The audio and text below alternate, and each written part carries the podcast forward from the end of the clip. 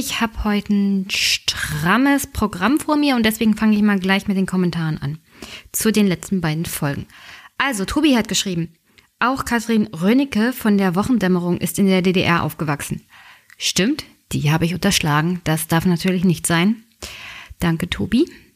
Rentenkünstler hat geschrieben, allerhöchste Zeit, eine Minute vor Ultimo, dass Deutschland aufwacht, sich einmischt und nur durch klare Stellungnahme endlich den Politikern zu sagen, dass wir nicht zufrieden sind mit dem, was da gerade abgeht.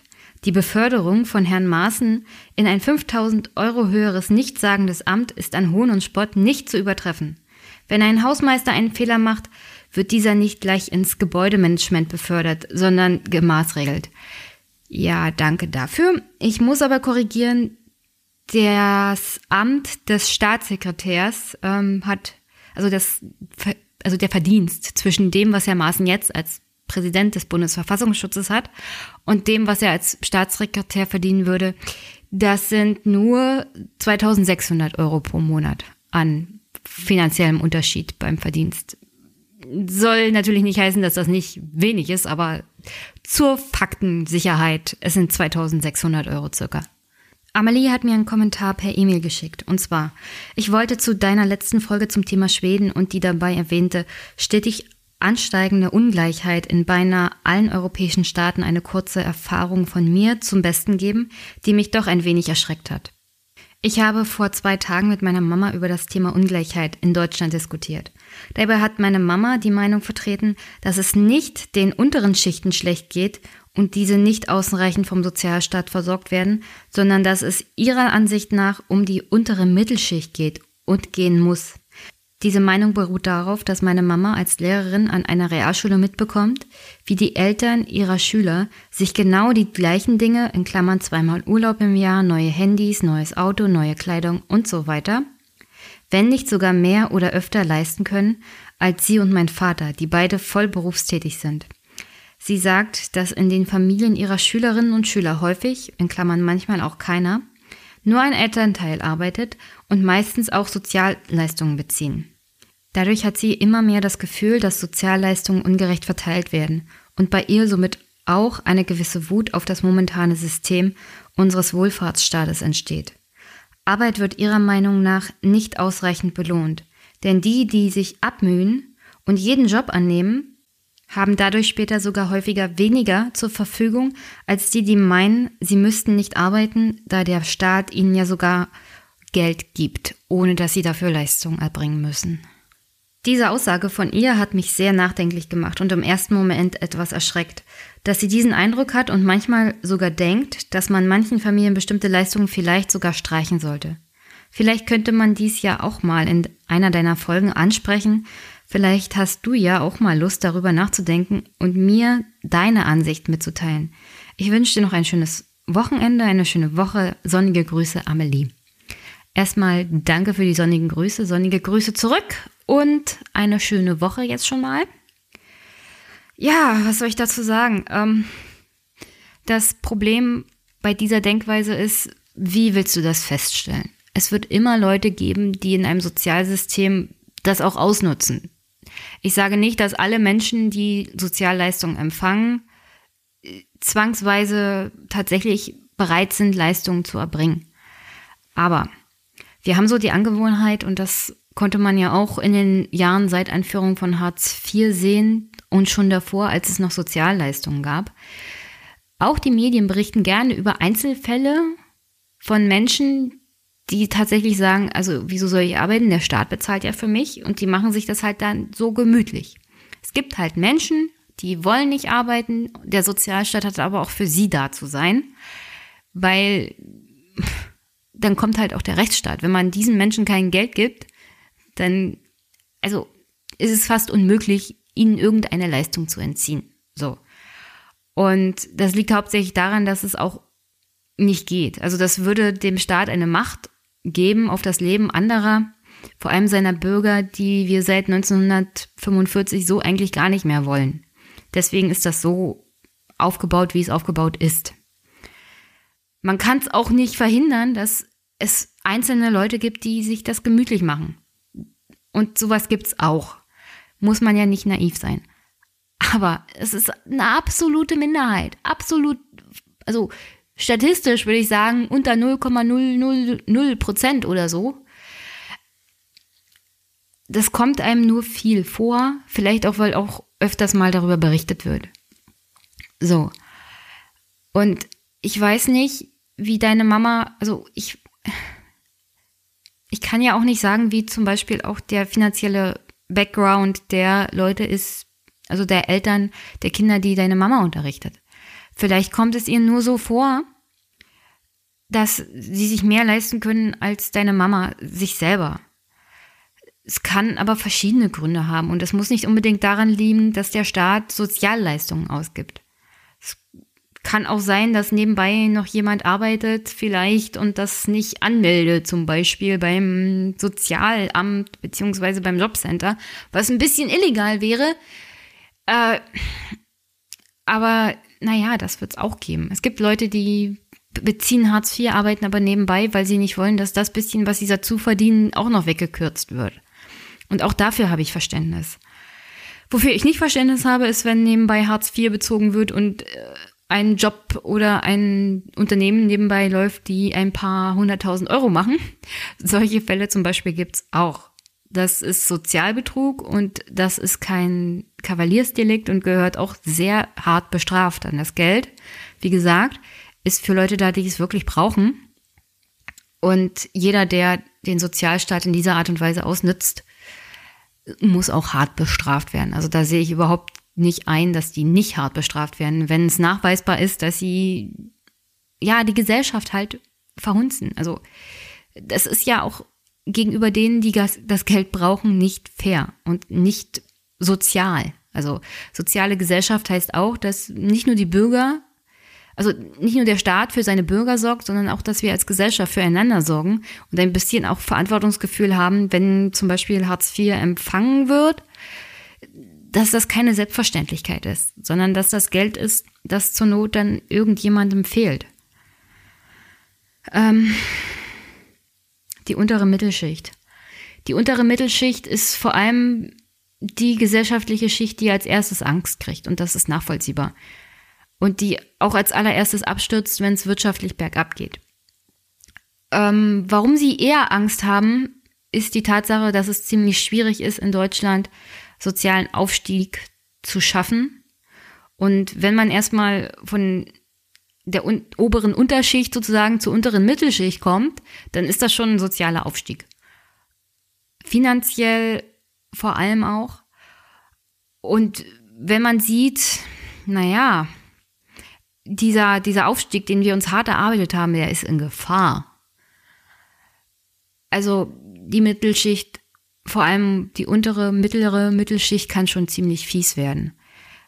Wenn es ums Eingemachte geht, also wenn es darum geht, dass man zum Beispiel den Fortschritt, den man erarbeitet hat, verlieren könnte ich kann das nachvollziehen. Und um ehrlich zu sein, in den 20er, 30er Jahren war es ähnlich. Es war vor allem auch diese Mittelschicht, die nach der Wirtschaftskrise eher die NSDAP gewählt hat. Arbeitnehmer auch, aber auch viele, viele von der Mittelschicht, ähm, die wirtschaftlich abgestiegen sind und sich erhofft haben, wenn es unter den Nazis besser läuft, auch wirtschaftlich, dann schaffe ich meinen Aufstieg wieder. Und deswegen ist, naja, die, wirtschaftliche Komponente, der Aufstieg der Mittelschicht und wenn sie verliert, wenn sie absteigt, immer ganz gefährlich, vor allem für eine Demokratie. Weil lange machen die Leute das halt nicht mit, wenn sie befürchten, dass sie absteigen. Und die, also das muss man immer ganz schnell und kon also konkret auch wieder auffangen. Und sonst, das geht eigentlich nur dadurch, dass zum Beispiel Medien nicht mehr permanent über diese Einzelfälle berichten, weil ich finde, das ist ganz schön viel, dann würde ich sagen, also die finanziellen Mittel sind schon, sind schon gut verteilt. Ich würde nicht sagen, dass die ungerecht verteilt sind. Ich würde sagen, also ich glaube, es ist immer noch zu wenig an der falschen Stelle. Und man sollte sich wirklich ernsthaft mal Gedanken machen, ob Hartz IV, ob diese ganzen Sozialleistungen das Richtige sind. weil äh, es ist für keinen gut. Die Diskussion ist immer, also die verdienen es ja gar nicht oder die liegen dem Staat auf der Tasche. Also diese Idee vom, vom Bürgereinkommen oder vom Grundeinkommen finde ich gar nicht so schlecht, weil wenn jeder erstmal das Gleiche bekommt, äh, dann kann man eigentlich die Diskussion nicht mehr führen, äh, naja, der verdient das nicht. Weil wenn jeder Bürger das Gleiche bekommt, dann kann keiner sich wirklich beschweren. Und nein, ich will nicht auch diese Diskussion anfangen, naja, kriegt der Millionär auch ein Grundeinkommen? Ja, ja, klar kriegt er ein Grundeinkommen. Und dann kriegt er eine richtig fette Vermögenssteuer obendrauf und eine Erbschaftssteuer, bitteschön. Und weil davon können wir das dann nämlich finanzieren. Und sonst, ich, ich glaube, deiner, das, ich kann das nachvollziehen, dass deine Mama das Gefühl hat.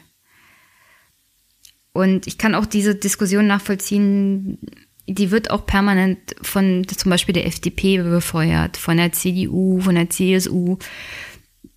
Aber das ist, glaube ich, nicht die, die richtige Diskussion, die wir führen sollten. Also so greifen wir nur Leuten in die Tasche, denen es noch schlechter geht als, als uns selbst.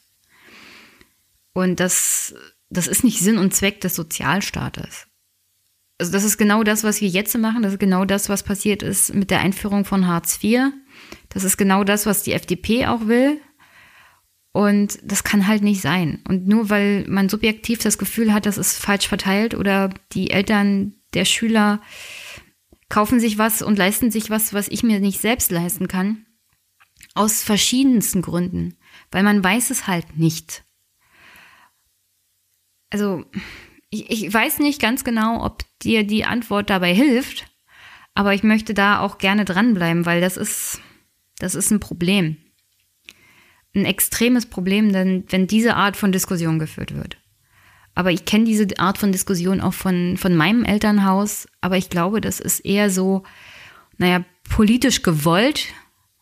Also von Parteien wie zum Beispiel auch der FDP, aber auch der AfD. Weil wenn die Unterschicht und die untere Mittelschicht sich bekriegen, dann sind sie nicht damit beschäftigt, sich zu vereinen und zu verbünden und gegen die Parteien vorzugehen, die das ganze Problem erst geschaffen haben. Und das ist sind die FDP, Teile der SPD, die CDU. Wir haben jede Menge Geld. Und ich finde, man könnte es noch besser verteilen. Man könnte auch mehr Geld verteilen, weil die Hartz-IV-Sätze sind nachweislich zu wenig. Und also man kann nicht behaupten, die Leute haben zu viel Geld. Vielleicht geht ja zum Beispiel ein Elternteil auch Teilzeit arbeiten und verdient sich was dazu. Deswegen, Ungerechtigkeit ist ein Riesenproblem in diesem Land. Und es ist nicht das Problem, dass die, die wenig haben, das Geld verteilt bekommen, sondern es ist das Problem, dass die, die viel haben, nichts abgeben. Und ich meine nicht die untere Mittelschicht.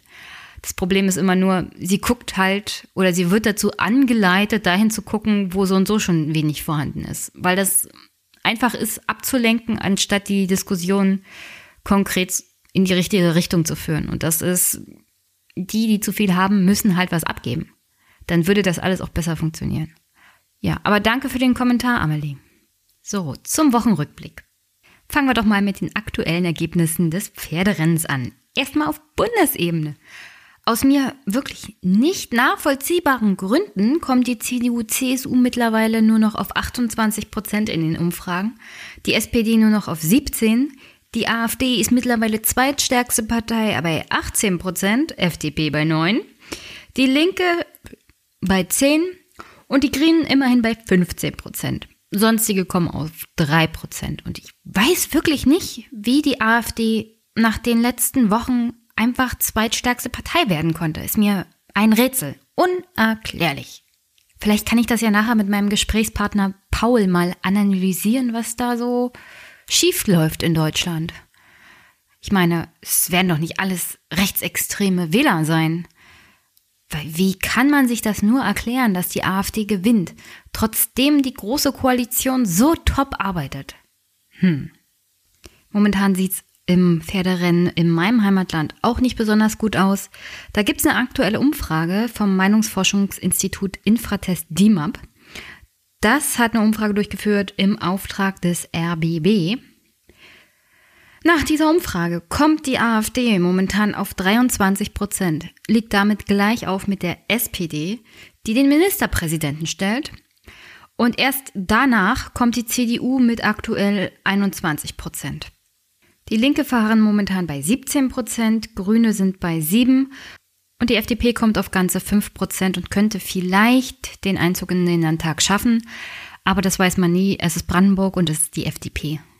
Und aufgrund der aktuellen Ereignisse komme ich wieder nicht dazu, das Thema oder den Podcast zum Thema Brandenburger Pferderennen generell mal zu machen, weil da mittlerweile wirklich sich viel anstaut.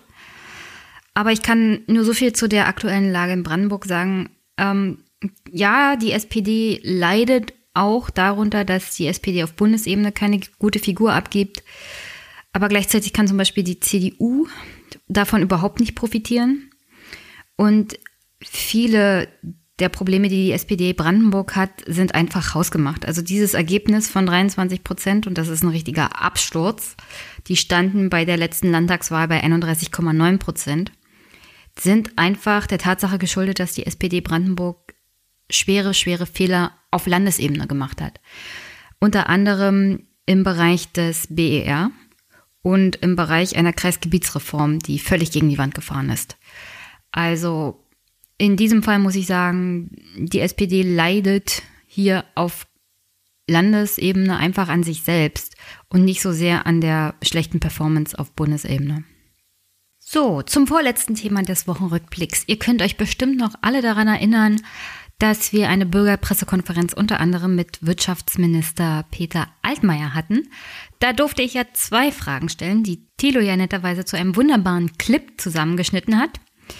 Aber ich will hier mal die erste Frage einspielen. Guten Tag, Herr Altmaier. Meine Frage wäre, Sie sind als Bundeswirtschaftsminister auch zuständig für den Export von Rüstungsindustrie. Äh, wie kann das sein, dass wir im Jahr 2018 immer noch Rüstung an das Land Saudi-Arabien exportieren, die das einsetzen, um im Jemen praktisch das Land und die Bevölkerung zu vernichten?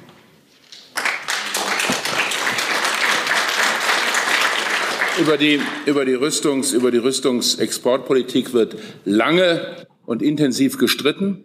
Wenn Sie zu den Arbeitnehmern gehen, die in der deutschen Rüstungsindustrie sind, haben Sie eine andere äh, Meinungslage, als wenn Sie zu den Menschen gehen, die sich kirchlich und für Friedenspolitik interessieren. Das ist keine neue Entwicklung. Und wir haben bei den Koalitionsverhandlungen sehr intensiv darum gerungen. Deshalb steht äh, im Koalitionsvertrag drin, dass wir künftig keine äh, Kriegswaffen, keine Rüstungsgüter mehr exportieren werden an Länder, die unmittelbar am Krieg in Jemen beteiligt sind. Aber es ist auch gesagt, dass Vertrauensschutz gilt für diejenigen Projekte, äh, die bereits genehmigt sind, äh, weil es darum geht, dass da ganz konkret Unternehmen in Deutschland darauf vertraut haben, was in der letzten großen Koalition beschlossen worden ist und dass es umgesetzt wird. Äh, das habe nicht ich äh, verhandelt und dort reingeschrieben, sondern das hat die gesamte Koalition aus SPD, CSU und CDU in einem äh, in einem tagelangen Prozess diskutiert und am Ende so aufgeschrieben. Und das erklärt, warum wir einerseits äh, keine Rüstungsexporte künftig nach Saudi-Arabien wollen, warum aber das eine oder andere, was bereits entschieden war, äh, dann nicht äh, sofort gestoppt werden kann. Wie gesagt, Herr Altmaier hat es ja selbst wiederholt, im Koalitionsvertrag haben Union und SPD versprochen, keine Waffen mehr an Staaten zu liefern, die unmittelbar am Jemenkrieg beteiligt sind. Die Realität sieht aber ein bisschen anders aus. Ähm, man könnte sagen, es ist das Kleingedruckte, das die SPD jetzt zum Beispiel im Fall Maaßen auch öfters mal angewandt hat. Sie hat ja nicht dezidiert gesagt, sie möchte, dass Herr Maaßen in den Ruhestand versetzt wird. Sie hat ja gesagt, er soll als Bundesverfassungspräsident nicht mehr arbeiten. Ja, ungefähr so ist das mit dem Waffenlieferungen an das Land Saudi-Arabien. Man kann ja sagen, die Bundesregierung weiß noch nicht genau, wer die unmittelbar Beteiligten sind, beziehungsweise sie hat es ja noch nicht verkündet. Also könnte theoretisch man sagen, solange man noch nicht genau weiß als Bundesregierung, wer denn unmittelbar beteiligt ist, Solange das noch nicht offiziell im Raum steht, kann man an jeden noch Waffen liefern. Auch zum Beispiel an Saudi-Arabien, die definitiv an dem Jemenkrieg beteiligt sind. Also äh, wahrscheinlich haben Bundesminister keine Zeit zum Nachrichten gucken oder so, keine Ahnung. Jedenfalls kam diese Woche raus, ähm, es gibt weitere Waffenlieferungen, unter anderem tragbare Panzerabwehrwaffen, 385 Stück an Jordanien, Gefechtsköpfe zum Einbau in Luft, Luft, Lenkflugkörper Meteor, 170 Stück, Katar, Triebwerke zum Einbau in Luft, Luft, Lenkflugkörper Meteor, 170 Katar. 4. Artillerie-Ortungsradarsysteme nach Saudi-Arabien.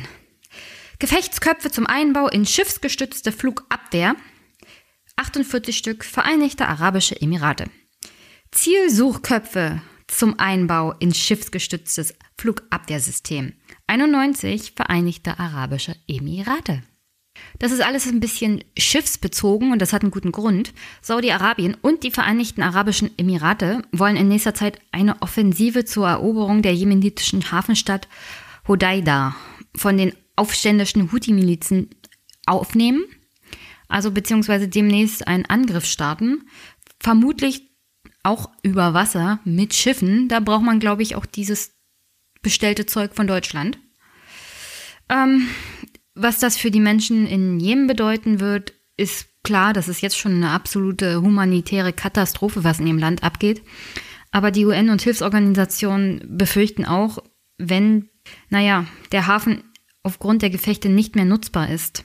Eine der wenigen Nachschubrouten in das Land Jemen überhaupt unterbrochen wird und es zu einer massiven Hungersnot kommt. Jetzt, also noch schlimmer als das, was jetzt und so schon im Jemen passiert. Und wie gesagt, es kann ja das Kleingedruckte sein, dass das Verträge sind oder Lieferungen, die vor Verhandlungen der letzten großen Koalition in die Wege geleitet wurden, dass da der berühmte Bestandsschutz gilt, den Herr Altmaier hier angesprochen hat. Aber wo ist denn da die Verantwortlichkeit der Bundesregierung? Ich meine, Saudi-Arabien, die Vereinigten Arabischen Emirate, das sind keine Länder, die groß damit angeben können, dass sie Menschenrechtsschutz beachten. Sie werden den Jemen dadurch noch schlimmer in Mitleidenschaft ziehen, beziehungsweise die Bevölkerung. Und ich finde nicht, dass irgendein Unternehmen ein Recht auf Bestandsschutz hat, wenn es darum geht, dass hier tatsächlich absehbar ist, dass es zu einer riesigen humanitären Katastrophe kommt. Also, wieso ist die Bundesregierung da nicht und fragt, äh, liebe, liebe Rüstungsindustrie, habt ihr denn überhaupt kein Gewissen? Also mal ganz ehrlich, irgendwo muss doch der Bestandsschutz aufhören und der Menschenschutz anfangen. Ich meine, man muss sich ja als Regierung nicht zwangsweise in den Krieg einmischen. Aber, aber da auch noch Waffen hinzuliefern, ist sowas von, also, unverantwortungslos nennt man sowas. Unverantwortungslos. Und wo wir schon bei unverantwortungslos sind. Die Berichter zum BAMF. Es gibt neue Zwischenmeldungen, neue Zwischenberichte zu dem angeblichen Skandal über bewilligte Asylbescheide, die eigentlich nicht bewilligt werden sollten. Kommt raus jetzt, äh, naja, nach dem aktuellen Zwischenbericht waren nur 1,7 Prozent der positiv bescheinigten Asylbescheide, welche die tatsächlich revidiert werden mussten. Das heißt also, die Fehlerquote bei positiv bescheinigten Bescheiden, so nennt man das im Amt, lag bei 1,7 Prozent. 1,7 Prozent fehlerhafte Bescheide. Gott, das ist praktisch, ich will ja wirklich nichts sagen, aber es ist fast nichts. Weil, wenn man sich überlegt, was das für eine Behörde ist, wie die aufgestockt wurde 2015, dann ist das praktisch eine nicht existente Fehlerquote. Also, das ist, das ist einfach nur noch ein Skandal. Ein Skandal, wie darüber berichtet wurde, was da für ein Hype gemacht wurde. Ich bin selber auf den Hype reingefallen, teilweise. Aber ich habe auch gleichzeitig immer gesagt, naja, das ist halt eine Behörde, da arbeiten Menschen. Und wenn man sich überlegt, wer da alles reingequetscht wurde, damit die Bescheide bearbeitet werden, dann ist das doch ziemlich gut gelaufen. Also, nee, unglaublich. Vor allem, wenn wir uns daran erinnern, dass Frau Kort, die Chefin des BAMF, die Präsidentin gehen musste. Die musste tatsächlich gehen, musste ihren Posten verlassen. Herr Seehofer hat sie entlassen, in den Ruhestand versetzt. Frau Kort. Und wenn wir das mal nochmal uns vor Augen führen angesichts der Causa Maßen, ist das jetzt wirklich, also mir fehlen wirklich die Worte, um zu beschreiben, was da in Berlin abgeht und wie die Relationen mittlerweile so vollkommen auseinanderfallen. Frau Kort wird entlassen. Herr Maas, Herr Maaßen darf bleiben. Also nach aktuellem Stand ist es 20.04 Uhr am Sonntagabend. Herr Seehofer tritt gleich vor die Kamera und wird sich zu dem ganzen Thema äußern.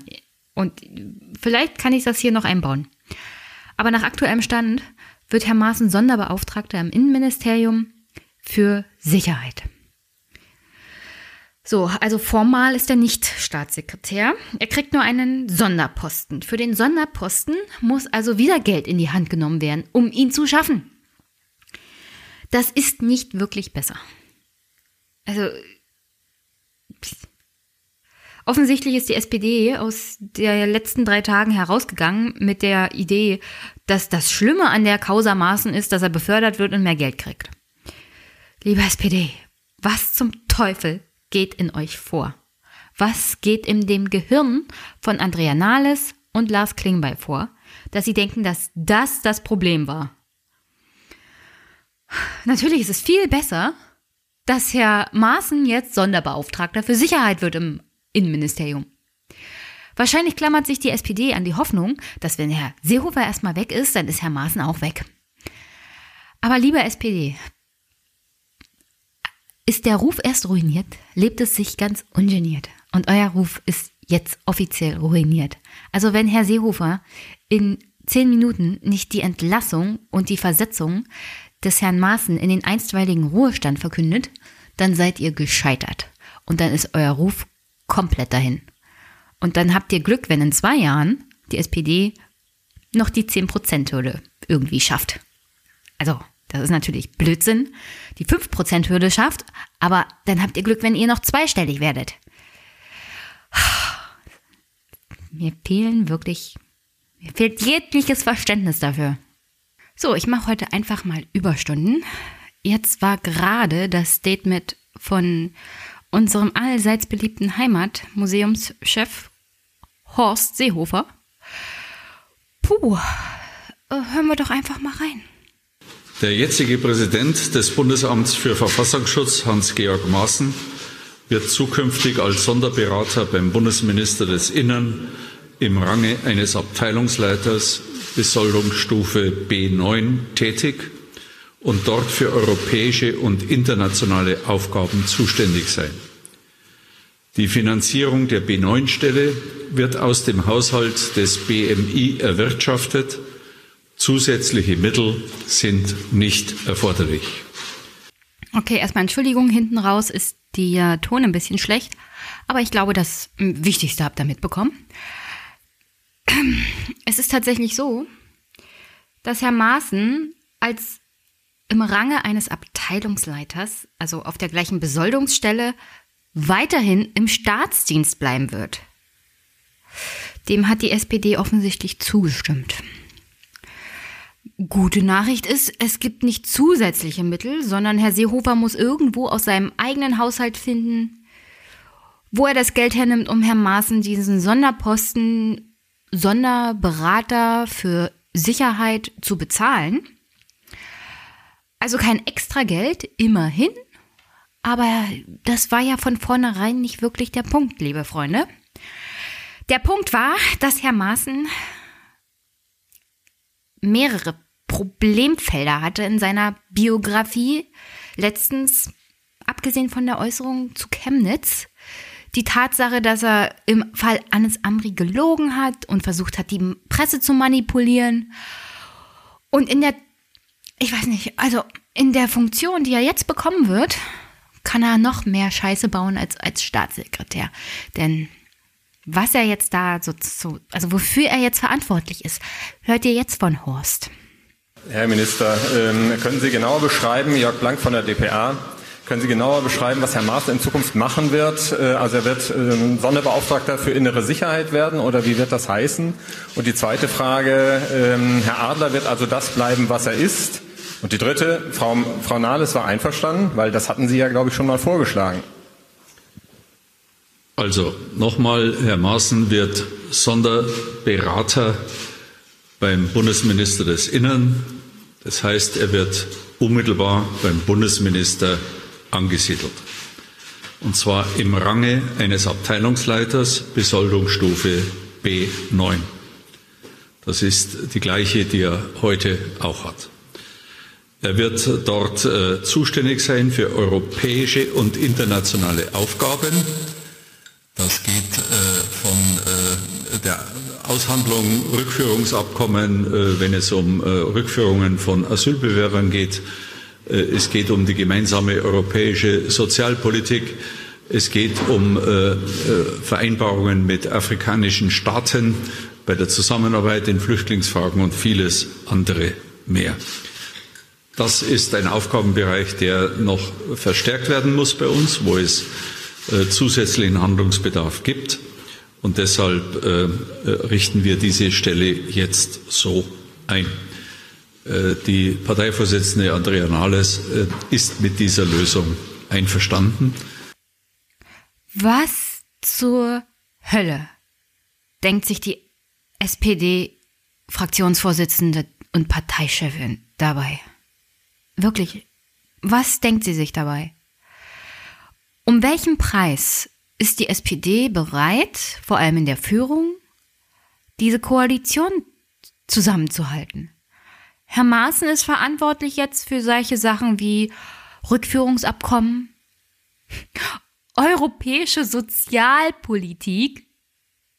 Willst du mich verarschen? Und Abkommen mit afrikanischen Ländern. Ich schätze mal ganz stark, er wird demnächst mit den Chefs der libyschen Lager verhandeln, wie stark da gefoltert werden darf oder was.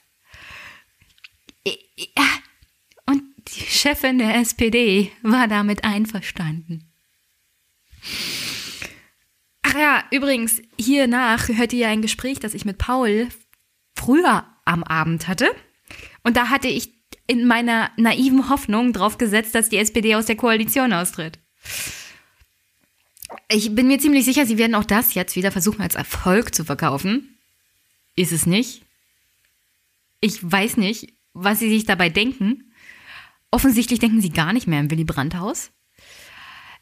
Frau Merkel macht ja Politik nach Umfragen, also nach Umfragen ihrer, in ihrer Wählerschaft. Die SPD sollte das dringend einführen. Ich kann mir niemanden vorstellen, der die SPD wählt dem hier zustimmt. Also, das ist jedenfalls kein SPD-Wähler, wie ich ihn mir so vorstelle. Aber eins wissen wir ganz genau, sollte die SPD jemals wieder irgendwie auch nur eindeuten, den Koalitionsbruch wagen zu wollen, ist alles nur Show. Also nicht nur CDU, CSU können Festspiele und Schauspieltheater. Nein, die SPD kann das auch. Die kann zwar nicht gut blöffen, aber sie kann antäuschen, eine Koalition platzen lassen zu wollen und es aber nicht zu meinen. Das bestätigt sogar Herr Seehofer. Hat jetzt der Bruch der Koalition tatsächlich im Raum gestanden oder nicht? Also jedenfalls, ich war äh, bei all den Besprechungen, die ich geführt habe, war dies zu keinem Zeitpunkt ein Thema. Es ist auch von niemandem angedroht worden. Also natürlich ist das, und das glaube ich, ist jedem klar, ein ganz schlechtes Zeichen, wenn dein Gegenüber weiß, du blöffst nur. Du ziehst doch niemals durch. Und die SPD hat jetzt hier in dieser Situation wieder bewiesen, sie zieht niemals durch. Sie hatte von Anfang an nicht die Absicht, die Koalition platzen zu lassen. Nachvollziehbar, weil, ich zitiere Frau Andrea Nahles, dann würden sie nämlich richtig in die Fresse kriegen. Aber glaubt ja nicht, liebe SPD, dass wenn ihr in zwei Jahren wieder zur Wahl steht, und zwei Jahre sind schnell vorbei, dass die Wahl dann besser läuft. Ich glaube es nämlich nicht, weil es kann jetzt nur noch schlimmer werden. Und selbst wenn Horst Seehofer weg ist, eure Grundprobleme sind nicht gelöst und die habe ich mit Paul besprochen. Okay, aber Andrea hat ja auch noch was gesagt. Also hören wir da mal rein. Ich möchte mich ausdrücklich bei Angela Merkel und Horst Seehofer bedanken, dass sie meine Initiative aufgegriffen haben. Wir haben uns äh, heute dann verständigt und beschlossen, dass Herr Maaßen als Verfassungsschutzpräsident abberufen wird. Das war der SPD besonders wichtig. Wir haben außerdem verabredet, dass er nicht äh, befördert wird. Äh, das ist gut. Wir haben darüber hinaus auch festgehalten, dass äh, Gunther Adler, ein ausgewiesener Experte im Bereich äh, Bau, Wohnen äh, weiter in seiner Funktion als Staatssekretär verbleibt und dass Herr Maaßen ähm, eine äh, neue Aufgabe übernimmt als Sonderberater und zwar für europäische und internationale Angelegenheiten im BMI. insgesamt glaube ich, dass damit die Grundlage gelegt ist, dass wir jetzt wieder zur Sacharbeit zurückkehren. wir haben sehr wichtige Themen auch äh, vor uns. Äh, wir werden versuchen jetzt äh, sehr bald eine Einigung herbeizuführen im Bereich des Fachkräfteeinwanderungsgesetzes und das dann ins Kabinett zu bringen. Auch muss sehr bald geklärt werden, wie es weitergeht mit Nachrüstungen in Bezug auf Dieselfahrzeuge. Und ich denke, dass wir deswegen genug zu tun haben und dass wir diese Regierung wieder in eine, ein gutes Fahrwasser führen können. Darauf hoffe ich. Vielen Dank. Frau Nahle, sind Sie jetzt zufrieden mit dem, was Sie erreicht haben? Okay, schon mal die gute Nachricht, Herr Adler bleibt. Aber das ist auch die einzig gute Nachricht für die SPD an diesem Abend. Denn Herr Maaßen bleibt auch in einem Amt im Bundesinnenministerium. Und ich habe gerade erläutert, wofür er zuständig sein wird. Und Frau Nahles steht da und sagt, aber jetzt Sachthemen, Sachthemen, zurück zur allgemeinen Arbeit. Herr Seehofer ist nicht weg. Wenn Sie Glück haben, ist er nach dem 14.10. weg. Vielleicht. Würde ich mich nicht darauf verlassen, weil solange Angela Merkel in der Situation ist, dass sie ihn feuern muss, solange sieht das halt echt blöd aus. Für alle. Also, ich irre mich oft und viel, auch in politischen Themen. Aber ich, ich kann mir noch kein Szenario vorstellen, in der tatsächlich Angela Merkel Horst Seehofer, naja, entlässt also wirklich an die Hoffnung, warum sich die SPD an diese Hoffnung klammert, ist mir ein Rätsel. Vielleicht wissen sie mehr als die Bevölkerung. Also wenn Angela Merkel ihnen durch die Blume schon gesagt hat, dass Seehofer bald weg ist, dann herzlichen Glückwunsch. Aber wie gesagt, die Hauptprobleme der SPD verschwinden dadurch nicht. Und äh, die Frage am Ende war ja auch lustig. Frau Nahles, sind Sie mit dem Ergebnis zufrieden? Herzlichen Dank, sagt sie da nur. Ja, ich glaube nicht, dass sie zufrieden sein kann. Keiner kann damit zufrieden sein. Und um ehrlich zu sein, zeigt es auch, in der ganzen Situation ist selbst Seehofer noch der kompetentere, weil der beantwortet wenigstens noch Fragen. Es sind nicht viele, aber er scheint wenigstens noch einigermaßen gut gelaunt zu sein und Kontenance zu bewahren. Und das ist ja wohl das Allerschlimmste. Wie kann es sein, dass Seehofer derjenige ist, der sich wie ein erwachsener Mensch benimmt? das, das wirkt doch noch schlimmer, Andrea. Das macht, das macht die ganze Sache noch schlimmer, dass du einfach so davon rennst und nicht mal Fragen beantwortest. Ey, nee, nee, das tut einfach nur weh, wie beratungsnotwendig, also wie viel Beratung kann man als Politiker in der Position überhaupt brauchen, um, um sich so zu benehmen? Aber wie gesagt, mir fehlen eigentlich nur noch die Worte. Und deswegen nehme ich mal die Worte von einem gewissen Herrn Bülow. Marco Bülow sitzt als Hinterbänkler in der SPD und scheint irgendwie einer der wenigen zu sein, die noch ein bisschen Selbstachtung haben, wenn sie das Parteibuch der SPD vorzeigen. Aus gutem Grund, denn er macht dieses ganze Schmierentheater nämlich nicht mit. Er hat am 19. September, als es noch um die Beförderung von Herrn Maaßen ging, ein Statement rausgegeben. Und ich lese mal daraus ein paar Sachen vor. Glaubwürdigkeit ist das höchste Gut der Politik.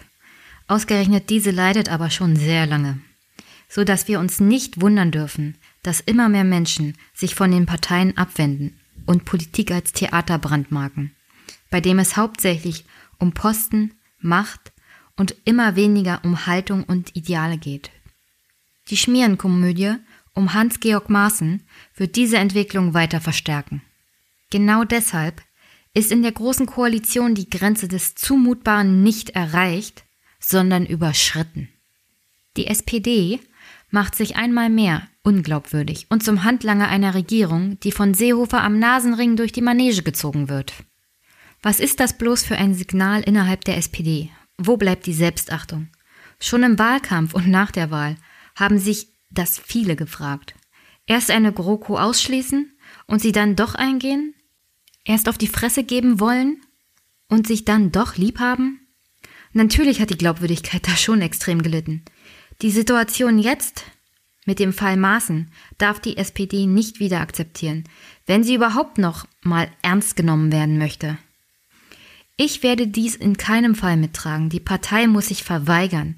Diese Koalition darf nicht weitergeführt werden.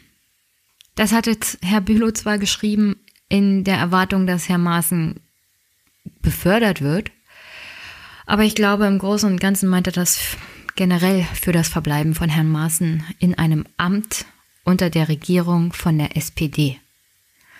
Die SPD hat dem wieder zugestimmt. Herr Maaßen bleibt. Er mag nicht mehr Verfassungsschutzpräsident sein und Herr Adler mag bleiben, aber Herr Maaßen bleibt halt auch. Und Herr Seehofer hat es gesagt, zu keinem Zeitpunkt wurde das Auflösen der Koalition überhaupt in Erwägung gezogen, geschweige denn besprochen. Keiner hat es angedroht. Die SPD hat mehr Angst davor, aus der Regierung zu fliegen und Neuwahlen eingehen zu müssen, als den Rest Anstand zu besitzen und den Rest Glaubwürdigkeit, der überhaupt noch da war. Und ich glaube, Herr Bülow ist einer der wenigen, der kapiert, dass es ab einem bestimmten Punkt einfach vorbei ist. Und das habe ich auch mit Paul besprochen. Das hört ihr hier gleich. Die SPD wird in zwei Jahren gar nichts mehr hinkriegen an Wahlergebnissen, weil sie sich völlig unglaubwürdig gemacht hat, in jeglicher Hinsicht. Die CDU hat ihre eigenen Probleme und die CSU genauso. Aber die SPD ist vorbei. Sie ist unglaubwürdig, sie hat keinerlei Ideale, keinerlei Haltung.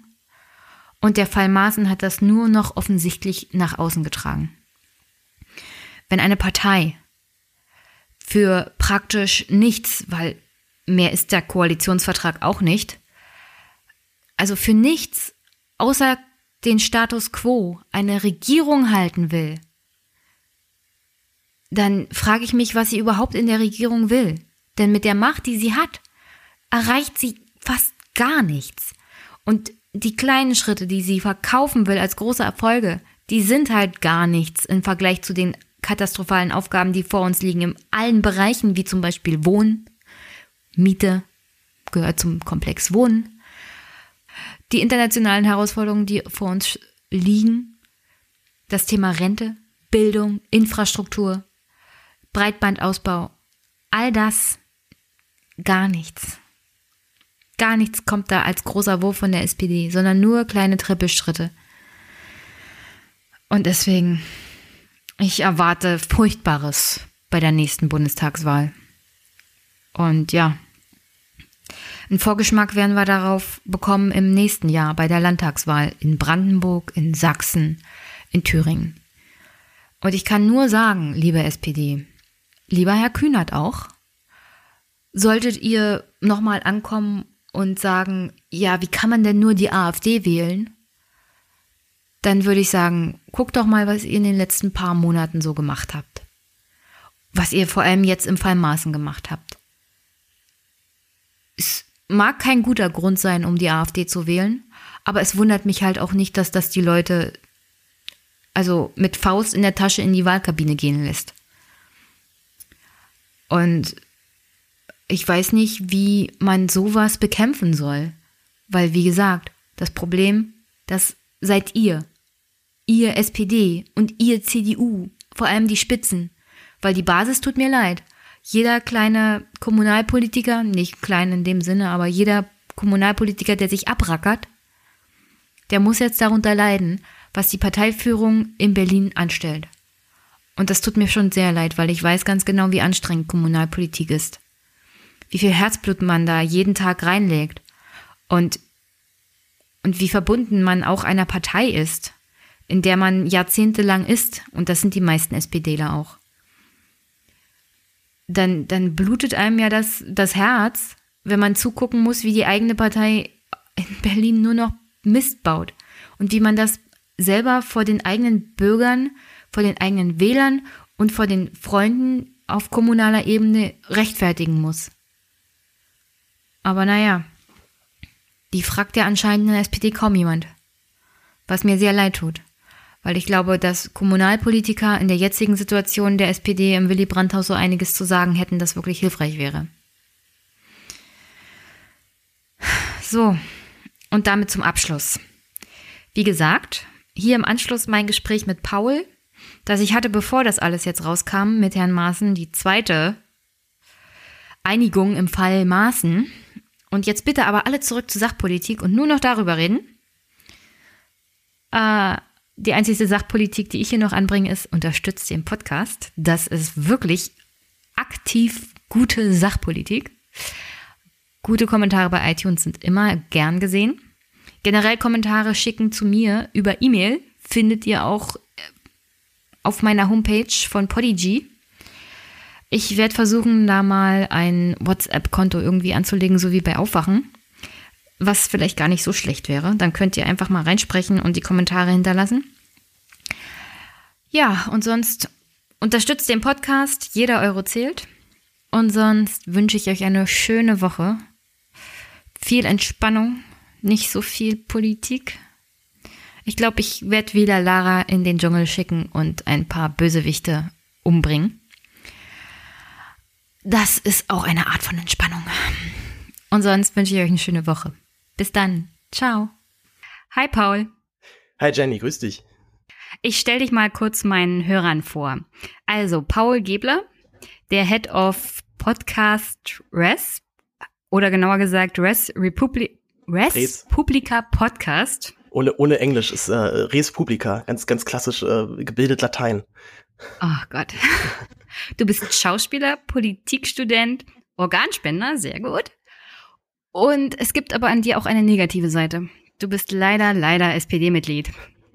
Bist du das irgendwie einzige, masochistisch veranlagt? Vermutlich, ja. Also ich, äh, zu meiner SPD-Mitgliedschaft muss man sagen, dass ich schon das zweite Mal jetzt in die Partei eingetreten bin. Ich bin das erste oh. Mal 2013 eingetreten. Also da gab es ja auch schon die große GroKo-Debatte und habe damals schon mitbekommen, wie die Partei sich darüber zerstreitet und auch die, die Jusos, wo ich größtenteils dann nur aktiv war. Äh, das war äh, tatsächlich fast auf fast haargenau dieselbe Debatte, wie wir sie auch jetzt vor ein paar Monaten oder vor einem Jahr inzwischen schon hatten. Und ich bin, glaube ich, 2015, also zwei Jahre später bin ich ausgetreten. Ich weiß nicht mehr genau, was der Anlass war, aber es gibt ja da, es gibt ja genug Anlässe dafür eigentlich immer wieder. Und äh, auch durch den Aufruf von Thilo im Aufwachen-Podcast doch jetzt in die SPD einzutreten und natürlich für die GroKo zu stimmen, wie er es in seiner äh, satirischen mhm. Art immer dann angekündigt hat, bin ich diesem Aufruf gefolgt und habe, ja, bin eigentlich jetzt schon wieder an dem Punkt, wo ich auch nicht genau weiß, was ich da eigentlich noch mache und ob ich da überhaupt noch mal ob ich dann noch länger dabei sein möchte, weil zurzeit habe ich eher das Gefühl, dass diese Partei auflöst äh, in weiten Teilen und äh, ich auch nicht mehr das Gefühl habe, dass diese Partei wirklich die Partei ist, die mich politisch vertritt. Also dass die der alte, diese alte Volkspartei, diese linke Volkspartei eigentlich nicht mehr in diesem dieser Form vorhanden ist. Aber du kennst doch den Aufruf von Kevin Kühnert. Jetzt austreten wir das ganz falsche Signal.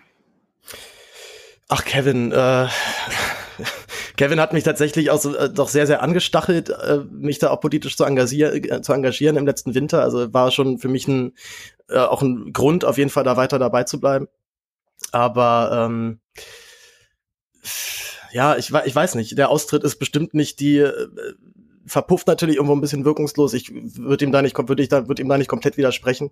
Aber es, äh, es zeigt wieder so ein bisschen, dass da das Verständnis offensichtlich auf keiner Seite da ist. Und dass wenn Leute sagen, ich hau aus dieser Partei jetzt ab, weil ich es nicht mehr aushalte, äh, wenn man das halt dann abtut mit, naja, aber da bringt, da, da bringt doch keinem was, kommt man auch nicht wirklich weiter. Also anstatt sich mal hinzusetzen, warum tretet ihr dann aus und was ist denn genau euer Grund und was ist euer Problem und was müsste dann anders laufen? Das passiert ja auch wieder nicht, ne? Hm. Na, ich, ich finde, das ist so diese ganz typische, dieser ganz typische Aufruf eines wirklich Parteigenossen, Soldaten, der sagt, also ihr müsst jetzt hier bleiben, damit ihr mir helfen könnt, das System zu ändern. Aber wenn sie erstmal der Kopf dieses Systems sind und eine Partei ist im Großen und Ganzen immer inhalt, also innerlich gleich aufgebaut, da hatte ich einen Streit mit einem Hörer über Twitter Aber die Organisation innerhalb der Parteien, ob CDU oder SPD, ist im Großen und Ganzen die gleiche. Ja, und ja, das die, ist auch mein Eindruck. Ja. Mm, und die innerdemokratischen Begebenheiten führen dann später auch dazu, dass du, wie zum Beispiel Adriana Nahles, sehr engagiert links startest, aber dann halt wie Andrea Nahles endest. Ja. Nicht sehr, nicht mehr sehr engagiert und links.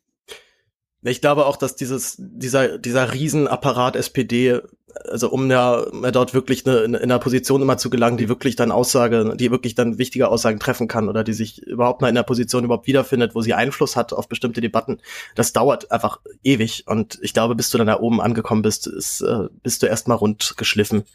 Und ja. machst dann auch alles, was du sagst. Also bei Kevin hatte ich, habe ich wirklich das Gefühl in den letzten Monaten, dass er von, vom Parteivorstand derartig eingelullt wird in, in, dieses, in dieses Machtzentrum der Partei und äh, vermutlich inzwischen davon fast sogar überzeugt worden ist, dass diese GroKo schon richtig ist und wichtig ist für dieses Land. Na, es gab ja diese Untersuchung, die Martin Schulz der Partei noch aufgegeben hat, bevor er selber nicht mehr Parteivorsitzender war, um mal zu analysieren, was denn so schiefgelaufen ist. Und mhm. da steht ja zum Beispiel auch drin, dass das Willy Brandt-Haus eine absolute Katastrophe ist, sagen wir es mal milder ausgedrückt. Und ich verstehe nicht, wie Kevin Kühnert als Juso-Vorsitzender in diesem Haus sein kann, das ja eigentlich grundauf saniert werden müsste. Also abreißen, neu bauen wäre vielleicht eine gute Variante. Der sitzt da in diesem Willy Brandt-Haus.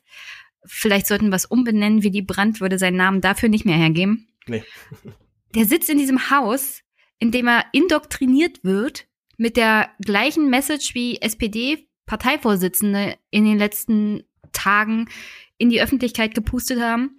Und er erzählt genau das Gleiche. Und das kannst du mir nicht erzählen, dass das keine Absprache gab, dass diese Sprachregelung in alle Mikrofone ja. als Botschaft getragen wird. Und mhm. Kevin macht da mit im letzten Aufwachen-Podcast hatten sie ja den, äh, hatten sie ja die Aussagen von Klingbeil und Kühner direkt mhm. hintereinander geschnitten und die waren ja wirklich fast identisch. Also wo ich, ja. wo man davon ausgehen muss, dass sie sich, äh, ich weiß nicht, ob sie sich abgesprochen haben in diesem Sinne, aber es, es gab offensichtlich ein Talking Point Papier, was rumgegangen ist und was dann jeder bekommen hat. Und äh, die Aussagen waren wirklich eins zu eins dieselben. Ja, das fand ich, das fand ich schon wirklich sehr erschreckend. Und das, äh, es gab das eine Jung und Naiv-Interview mit ihm, wo sie ja, glaube ich, den einen Schnipsel sogar direkt am Anfang gebracht haben als Intro, wo sie ihn fragen, bist du denn jetzt hier Teil der Elite? Und man so wirklich kurz gesehen hat, wie es in seinem Kopf kurz rumort und der Arbeit und dann so kurz merkt, ja, stimmt, ich bin Teil der Elite und äh, so richtig dieses, äh, nicht diese, diese Machtgeilheit in seinem, in seinem, seinem Blick auf einmal, auf einmal wahrnimmt. Das hat mich sehr, hat mich sehr verstört und hat mich auch doch sehr von Kevin Kühnert abgebracht. Ja. Hm. Ich dachte, wir fangen mal mit einem kleinen Spiel an, damit wir die gute Laune am Anfang behalten. Wunderbar. Immer. Okay. Bitte. Ich nenne das mal Zitate raten. Ich habe mir, also es gibt unendlich viele Zitate, die ich dir vorlesen könnte, wo du mir sagen sollst, wer das gesagt hat. Vor allem die letzten Tage zu Causa Maßen. Ich lese mal vor und du errätst vielleicht, wenn du Glück hast, wer das war. Ähm, ich glaube, es sind fünf, sechs. Damit wir ein bisschen lachen können. Mhm. Okay, ich fange an. Schieß los. Zitat. Maaßen ist weg als Verfassungsschützer. Das ist das Wichtigste. Dass Seehofer ihn als Staatssekretär bestellt, ist seine Fehlentscheidung. Jeder Minister bestimmt das selbst, immer. Mit Verfassung wird er nichts zu tun haben. Den Fehler muss Seehofer morgen selbst begründen. Wer hat das gesagt? Hm, das könnte, das könnte Klingbeil sein, würde ich, äh, würde ich hm. annehmen. Nee. Nee? Karl Lauterbach. Ach, ja. Oh, knapp Ach, daneben. Karlchen. Aber ist ja, es ist, es ist ja eigentlich dasselbe.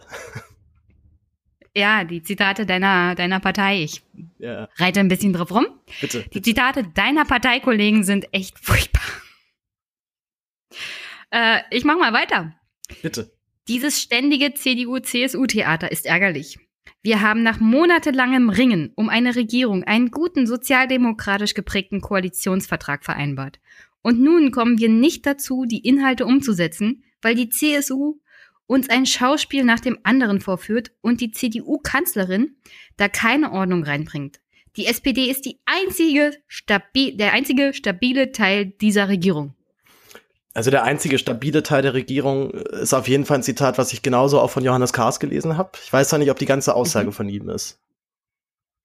Nee, also es ist eigentlich, es ist eigentlich viel zu brav Schulz. für Cars. Ah, ja, ja, ja doch. Die ja. ist nämlich von Martin Schulz. Cars, Cars hätte, hätte noch irgendwas, eine Beleidigung dazwischen noch, äh, dazwischen geschoben oder so.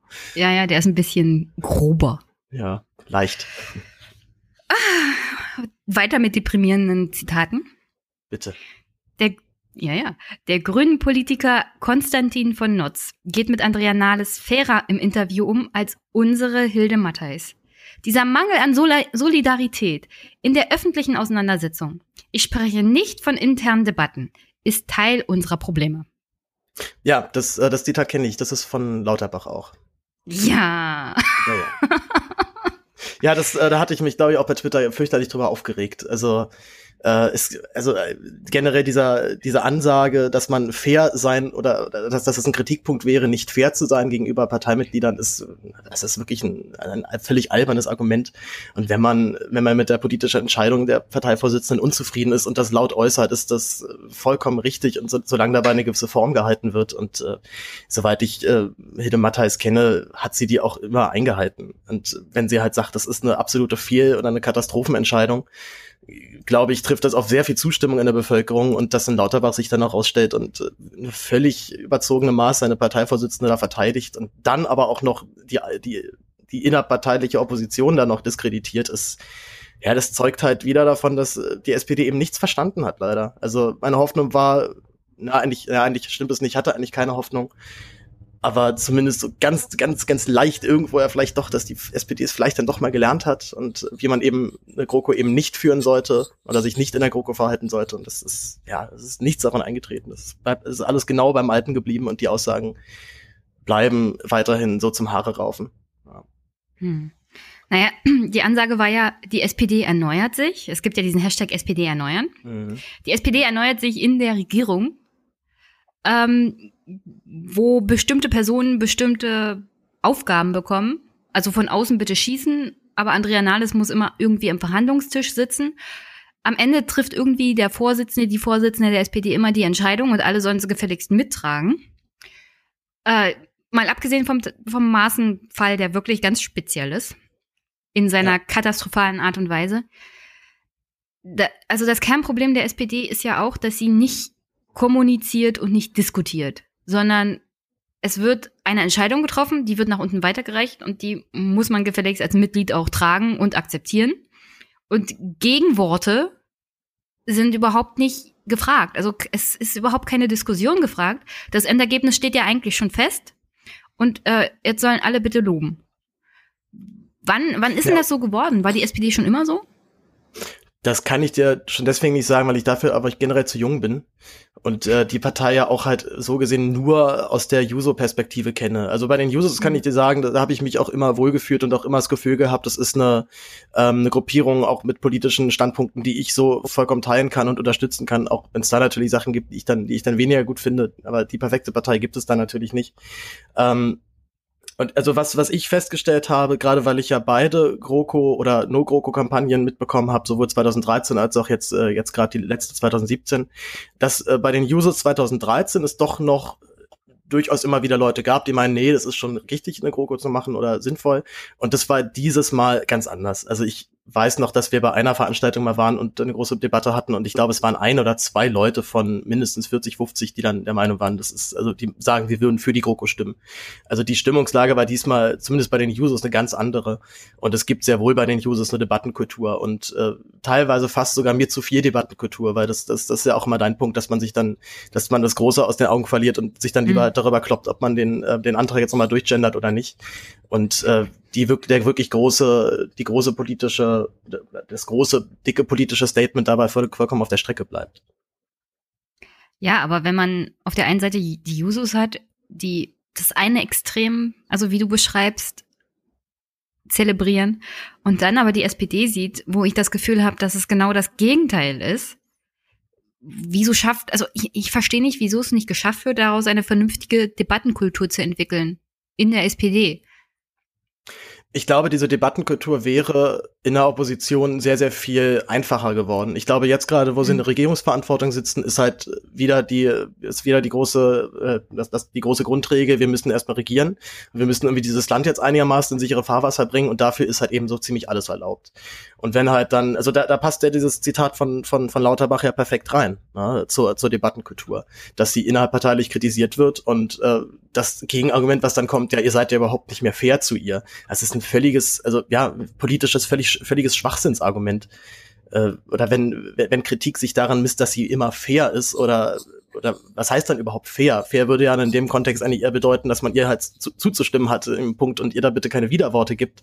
Denn das würde ja diese Partei dann äh, zerstritten dastehen lassen. Dieses, diese Partei ist schon längst zerstritten und zwar überall und wird ja von jedem auch nur noch so wahrgenommen. Es hat ja keiner das Gefühl, dass da eine Partei gerade dabei ist, die, äh, die an einem großen, die an einer großen Sache arbeitet und einen größeren, größeren Wurf für die Gesellschaft oder für diesen Staat hat. Das ist ein reines Abarbeiten von, äh, von Verwaltung, was dort zurzeit nur noch geschieht. Hm. Ich habe noch ein paar Zitate. Soll ich weitermachen Bitte. oder bist du deprimiert genug? Ach, ich bin, ich bin, das, das, ja, das bin ich zwar, aber es ist, es, da ist noch viel Luft nach unten, keine Sorge. Oh, sehr gut. Maaßen war als Helfer von AfD und Co. als Verfassungsschutzchef nicht tragbar und wurde dank der SPD aus dem Amt entfernt. Seehofers dreiste Entscheidung, Maaßen zum Staatssekretär zu machen, befördert Politikverdrossenheit und hoffentlich seinen baldigen Abgang nach der Bayernwahl. Oh, das, hui. Das, das könnte, das könnte jetzt vielleicht Klingbeil sein. Das ist so einigermaßen glatt. Also das äh, wenig, äh, wenig Spitzen drin. Bin mir nicht sicher. Also, da bist du ein bisschen fies zu Lars. Das hat nämlich Ralf Stegner gesagt. Ah, okay. Ja, der ist wirklich nur das Gegenteil von glatt. ja, der ist ein bisschen. Ach, manchmal wünschte ich mir, die SPD würde ihm irgendwie Tastatur und Mikro wegnehmen. Das würde Ach, vielleicht das, helfen. Das würde ich aber vielen in der Partei zurzeit wünschen. Also auch die Tweets von Lauterbach und äh, vor allem von Kars finde ich äh, jedes Mal äh, ziemlich, ziemlich schlimm. Ich, ich sehe die Tweets von Kars nicht mehr. Ach, ach stimmt, der hat dich ja geblockt. Ja, ich, ich arbeite noch dran. Ja. Das ist aber tatsächlich mein ja. großes, mein großes Ziel. Und ich habe ihn eigentlich auch schon mehrmals, äh, auch schon echt ordentlich getriezt. Also und er hat auch schon ein paar Mal auf mich reagiert. Also ich glaube, ich bin, ich bin auf jeden Fall bald dran. Aber ich, ich würde das also, tatsächlich. Wenn er auf dich reagiert, bist du bald fällig. Ja, ja, ich glaube auch, wenn also, und wenn er, wenn er mich dann wirklich bockt, hatte ich auch das Gefühl, dass ich, äh, dass ich eine gute Arbeit da gemacht habe, tatsächlich. also wir müssen mal eine Ehrenmedaille einführen. Irgendwie. Geblockt von Gas. Okay, erst dann, und, erst, und erst dann kann man, äh, man, oder vielleicht in ein paar Jahren, wenn, wenn, wenn dann Kars und alle anderen aus der Parteiführung weg sind, wird das dann halt das Kriterium für einen, für einen guten SPD, äh, für ein gutes SPD-Parteimitglied, dass er von Kars geblockt wurde. Das finde ich gut. Ja, genau. Also für Abgeordnetentätigkeit darf sich nur noch bewerben, wer irgendwann mal von Kars geblockt wurde. Es kommt in die Satzung. Ja. Sehr gut. Ähm, okay. Wer hat das gesagt? Die SPD setzt sich durch. Die Schwäche Merkels ermöglicht die Beförderung Maaßens im BMI. Einigung der großen Koalition Maaßen muss als Verfassungsschutzchef gehen und wird zum Staatssekretär. Ich glaube, das, das ist eine wunderbare Überleitung, oder? Ich glaube, das ist von Kars. War das war ja, nicht so? Das ist von Kars. Ja, das ist von Kars himself, ja. Ja, es ist, äh, also ich, ich, ich, ich bin jetzt nicht in die inhaltliche Auseinandersetzung mit diesen, mit diesen Zitaten gegangen, aber es ist trotzdem für mich halt nur so vor, vor, vor Blödsinn. Ähm, denn die, also die, also man kann ja nicht auf der einen Seite sagen, dieser, äh, der Herr Maaßen ist nicht mehr tragbar als Verfassungsschutzpräsident und deswegen musste er gehen.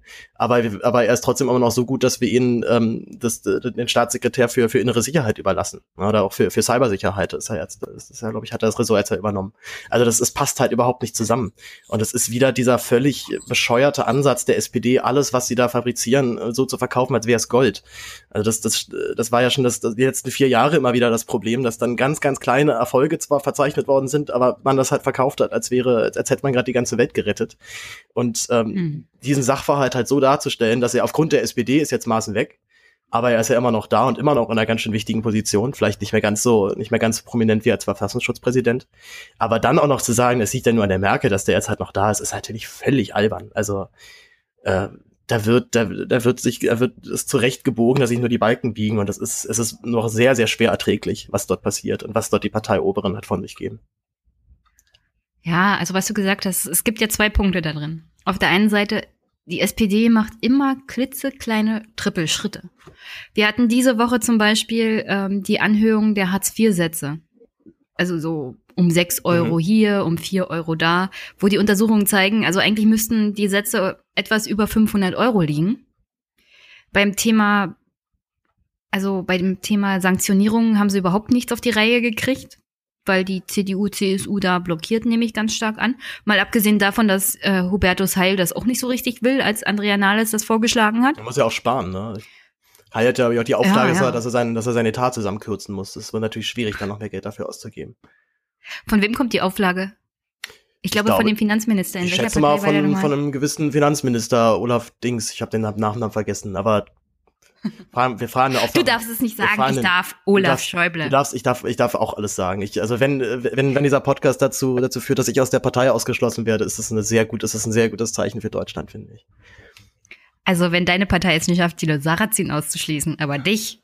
Das, äh, das, das könnte ich dann direkt, als da habe ich ein sehr gutes Gegenargument schon mal, ja, sehr gut. Ja. ähm, und dann ist ja da noch die Sache mit der Kommunikation, die ist ja irgendwie bei der SPD seit Jahrzehnten schlecht. Aber ihre absolute Krankheit ist, ist wirklich jeden Misserfolg noch als Erfolg verkaufen zu wollen. Und dann, also dann haben die Bürger natürlich das Gefühl, also entweder kriegt ihr es nicht mit, dass ihr da gerade verloren habt, was euch ziemlich doof dastehen lässt, oder ihr wollt uns für dumm verkaufen. Ja. Was natürlich auch die SPD in eine Ecke stellen lässt, ah, ihr wollt die Bürger für doof verkaufen? Na, das ist ja ganz schlecht. Verliert er gleich mal wieder zwei Prozentpunkte. Ja, vor allem verliert er zwei, zwei Prozent direkt an die AfD oder fast direkt an die AfD. Ja, in diesem Fall, also jetzt, jetzt verlieren sie direkt an die AfD. Ja. Ja, die, äh, die Partei hat nichts gelernt. Das war meine, das war meine Befürchtung, bevor diese GroKo zustande gekommen ist und das hat sich alles bewahrheitet. Der, ähm, also wir haben seit, seit ich mich politisch interessiere, weiß ich, dass die Rente nicht läuft. Ich habe natürlich selber da kein, keine Erfahrung mit, weil ich selber noch weit davon entfernt bin, selber Rente zu bekommen. Aber seit Jahren hören wir irgendwelche kleineren Reformchen und, äh, und, und Verbesserungen dieser des Rentenpakets und immer wieder, trotzdem halt dann einmal im Jahr hören wir aber auch, naja, es reicht aber immer noch nicht. So, das ist, das ist, wenn überhaupt, eine ganz, ganz leichte, äh, ganz, ganz gleiche Kosmetik, die da vorgenommen worden ist.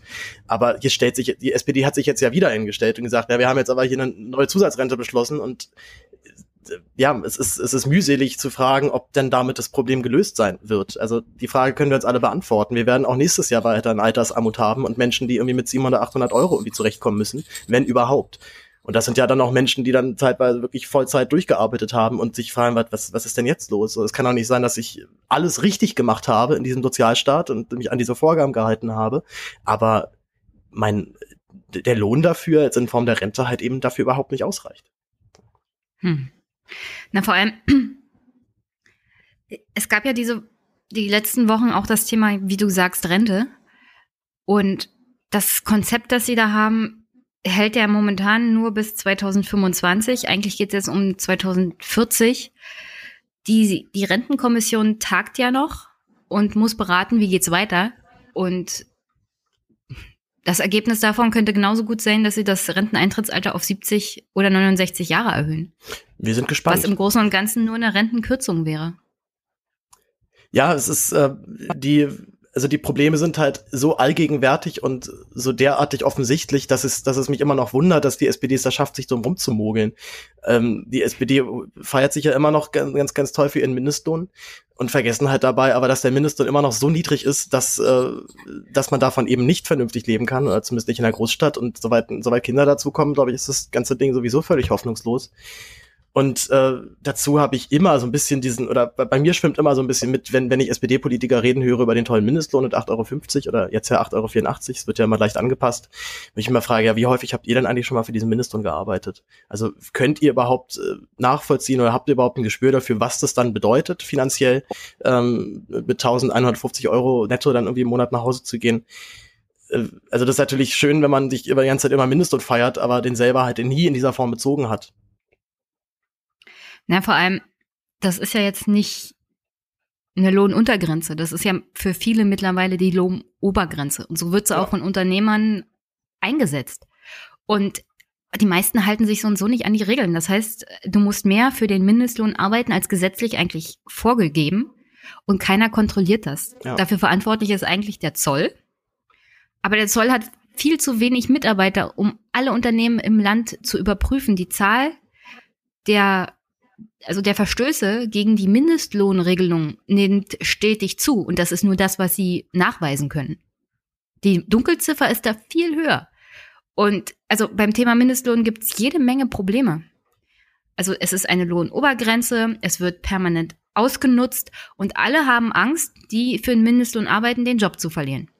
Weil sonst haben sie ja gar nichts mehr. Genau, ganz genau. Und das macht alle einfach nur noch krank. Also das macht die Gesellschaft ja auch krank. Ja, und es ist halt, äh, also wer, wer einen Job macht, äh, wo, wo er für Mindestlohn arbeitet, würde ich jetzt mal pauschal sagen, sind das auch eher Jobs, die man halt macht für das Geld, aber nicht, weil der Job einen jetzt die unglaublich tolle Bereicherung bringt. Ähm, und ja. das sind dann dementsprechend auch Jobs, wo man sich auch, wo man auch keine Lust hat, jetzt zum Zoll zu gehen und äh, die dort anzuschwärzen, dann vielleicht noch Gefahr zu laufen, dass man, ähm, dass man sein, dann seinen Job dann nie wieder zurückkehren kann. Und mhm. ähm, auch wenn man dort eine transparente und entspannte Möglichkeit anbieten würde, dass dann man das, dass man das direkt meldet und äh, sich dann darum gekümmert wird, würde ich fast davon ausgehen, dass die meisten das gar nicht in Anspruch nehmen, weil sie nicht gar nicht die Lust haben und auch die Zeit, sich dann mit einem mit einem Gerichtsverfahren äh, noch noch irgendwie die, noch, noch die Zeit äh, noch die Zeit totzuschlagen für einen Job, der ihnen mhm. eh hm. jetzt nicht so viel bedeutet. Ach Gott. Das letzte Zitat. Bitte. Handelsstreit durch Trump, Syrien-Krise in Idlib, Brexit, AfD-Nazisprüche im Bundestag, Mietexplosion etc. Es kann gute Gründe geben, die GroKo zu beenden. Ein beamteter, unfähiger Staatssekretär reicht dazu nicht. Jeder weiß doch, dass Staatssekretär mehr Status als Einfluss hat. Das ist das, also das, das fand ich bis jetzt den besten Punkt. Dachte mir, da ist, ist doch eh nicht so wichtig, wer Staatssekretär ist. das mhm. ist geil. Nee, von wem ist das? Keine Ahnung. Rate mal. Oh, schwierig. Schon wieder eine Cars? Nee, nee, Lauterbach. Ach, schon wieder Lauterbach. es, also Lauterbach hat sich, äh, entpuppt sich gerade, glaube ich, zu meinem neuen Lieblingssozen. Ja, ich mag ihn mittlerweile genauso sehr wie Cars. Ja, der Herr der, Herr der Fliegen, äh, herrlich. Ich mochte ihn mal früher. Ich fand ihn immer als sehr guten Gesundheitsexperten. Mittlerweile denke ich, hm. Ja, ich hatte ihn. Willst du nicht aufhören zu twittern? Willst du nicht aufhören, dich zu äußern? Wollen die nicht einfach alle aufhören, Politiker zu sein? Das würde ich mir fast schon eher wünschen. Ja. Also gibt's gibt's nicht andere schöne Jobs, die man machen kann? Ich weiß nicht, ist er nicht Arzt? Kann er nicht in die Medizin zurückkehren oder so und seine Patienten ärgern? Wünscht man, wünscht man das seinen Patienten? Kann man das beantworten? Ich weiß nicht, wenn er Facharzt für Haut- oder Hals-Nahen-Ohrenarzt wäre oder so, sowas wird immer gesucht. Ach, ich glaube, als Arzt äh, wirst du auch, glaube ich, selten dieses Problem haben, dass du unbeschäftigt bleibst. Das ist, äh, da gibt's doch, die, doch äh, genug Nachfrage auf jeden Fall. Oder man macht's halt eben wie, wie Gabriel Schröder und sucht sich den nächstbesten Job in der Wirtschaft. Ich, ich schätze mal eher, dass er da irgendwo unterkommt. In irgendeinem schönen Fahrbahnkonzern ist bestimmt noch ein Büroplatz frei. Okay. Also, Du hattest mir ja eigentlich, äh, deswegen reden wir hier heute, eine, du bist der Einzige übrigens, der mir einen Audiokommentar geschickt hat zum Thema Maßen, obwohl alle ziemlich angepisst waren. Das waren jetzt die Zitate aus der Woche. Zum Wochenende hin gab es ja eine Rolle rückwärts, weil die SPD irgendwie gemerkt hat, oh, die Leute sind sauer, wenn wir sowas machen. Warum nur? Und äh, ich verstehe es auch gar nicht mehr. Also also erst haben sie den Scheiß gebaut und das mit unterschrieben. Andrea Nahles hat dafür ihr Okay gegeben, dass Maaßen bleibt und zwar als Staatssekretär mit höherem Gehalt. Wobei ich das höhere Gehalt noch nicht mal das Schlimme finde, sondern die Tatsache, dass er bleibt. Dafür sollte dann ein SPD-Staatssekretär gehen. Ähm, offensichtlich wusste sie das alles vorher. Das wusste sie alles, also als sie aus dem Kanzleramt raus ist nach den Verhandlungen. Und dann ging der Shitstorm sozusagen los und sie konnten, konnten sich nicht erklären, warum. Ja, eigenartig. Meine Frage ist bis heute auch nicht erklären. Ja, ich kann, ja. keine Ahnung warum. Meine Frage an dich wäre, du hast doch hin und wieder, gegeben. ja, ja, du hast doch hin und wieder bestimmt Kontakt zu Abgeordneten oder sowas. Ähm, Wo leben die? Auf einem anderen Planeten? Vermutlich ja, zumindest, zumindest geistig. Äh, ich, also zu, äh, zu Parteifunktionären und zum größeren Stil habe ich, da habe ich keinen Kontakt, dann muss ich, äh, muss ich so ehrlich sein. Mein einziger Kontakt zu parteiinternen Mitgliedern beschränkt sich dann auch eher noch auf die Jusos. Und da war die Stimmung äh, nach allem, was ich bei Twitter und auch ein paar, äh, ein paar ähm, ähm, WhatsApp äh, Gruppen mitbekommen habe, völlig verheerend. Also ich habe keinen, noch nie von irgendwem gehört, der sagt, oh, das ist jetzt aber eine richtig gute Lösung und jetzt können wir aber alle zufrieden nach Hause fahren und das Ding ist durch. Also es ist eine eine nicht eine null in und keinster Weise nachvollziehbare Maßnahme, die da, haha, Wortspiel, Maßnahme, die da, die da vollzogen worden ist. Und ähm, ich hatte, ich hatte mich vor allem halt über eine Sache doch sehr, sehr aufgeregt, und zwar, dass äh, gerade wenn du jetzt halt sagst, dass Nahles eben über alles Bescheid wusste, bedeutet das ja wirklich, dass sie sich da reingesetzt hat und gesagt hat, okay, gut, wie machen wir das jetzt? Der kann jetzt, der kann hier nicht mehr bleiben, der muss jetzt weg. Und sie von meiner, ja gut, okay, dann wird er halt bei mir in, da wird er bei mir Staatssekretär und dann schmeiße ich dafür halt den Adler raus also entweder hat Seehofer ja nicht gesagt, wen er rausschmeißt, dann hat Nahles einfach nur sehr, sehr schlecht verhandelt und sich da richtig schön über den Tisch ziehen lassen. Oder sie wusste eben sehr wohl, dass es um ihren eigenen äh, Staatssekretär ging, der jetzt da gehen muss. Und so einen Menschen dann einfach über die, dann einfach, äh, dann einfach so über die Klinge springen zu lassen, ist ein ziemlich ekliger Stil. Und gerade noch im Kontext, dass, dass es ja, glaube ich, der Staatssekretär für, für Bauen sogar war. Also ein mhm. Fachmann, der sich genau mit der, mit diesem großen Problem der Mieten auseinandersetzt. Dass der dann gehen muss, zeigt für mich doch wunderbar, wie wichtig der SPD das Thema Mietenstopp halt eigentlich ist. Also wenn man, wenn man seinen, seinen, seinen eigenen Fachmann dafür noch schnell dafür aufopfert, kurz vor dem großen äh, Mietengipfel, da ist da eigentlich schon alles gesagt. Ja.